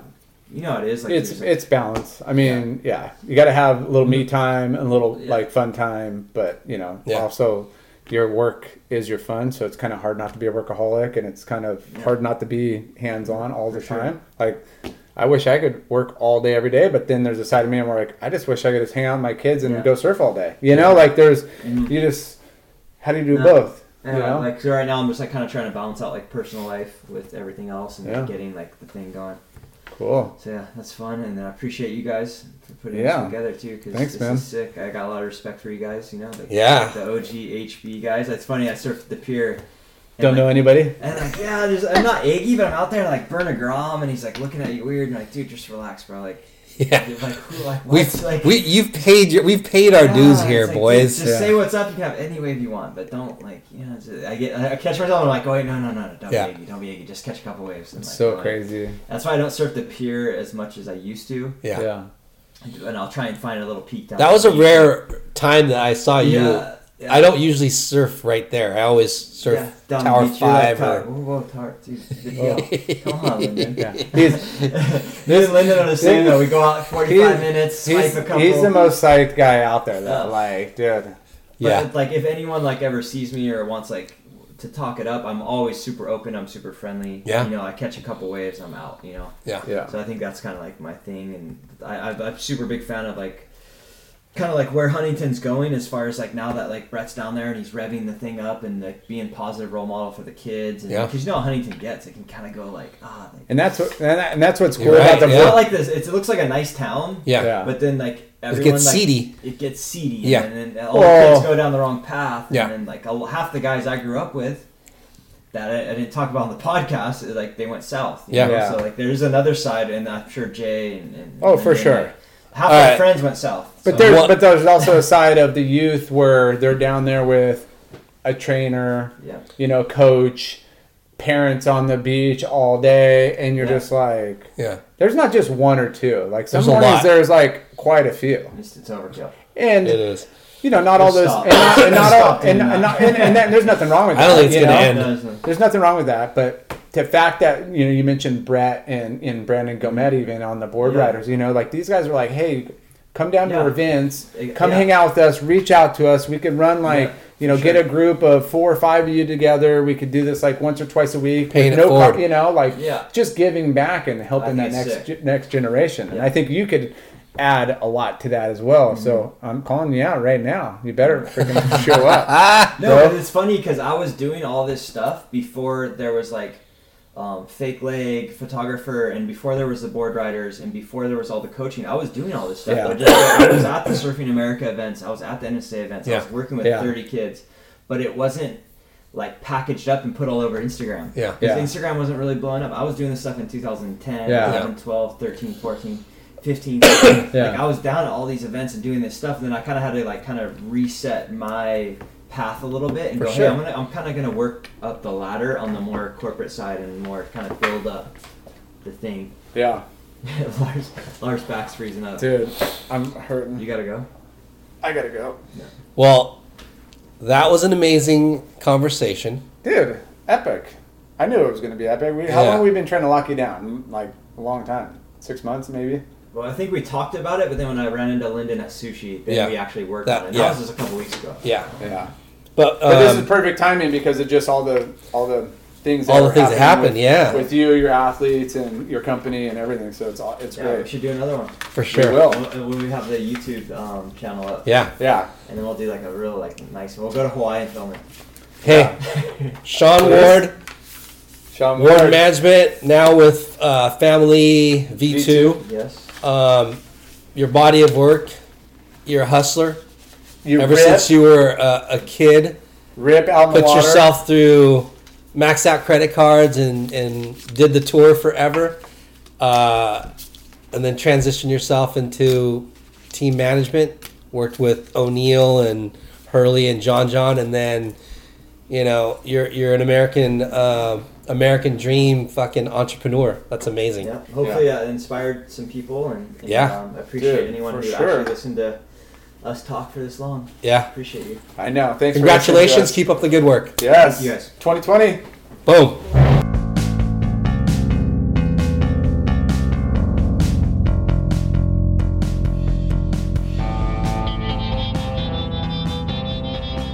Thanks for tuning in. We hope you enjoyed the show. Please give us a five star rating and spread the word. Special thanks to our good friends James Williams for our awesome artwork and Justin Reynolds for the amazing music.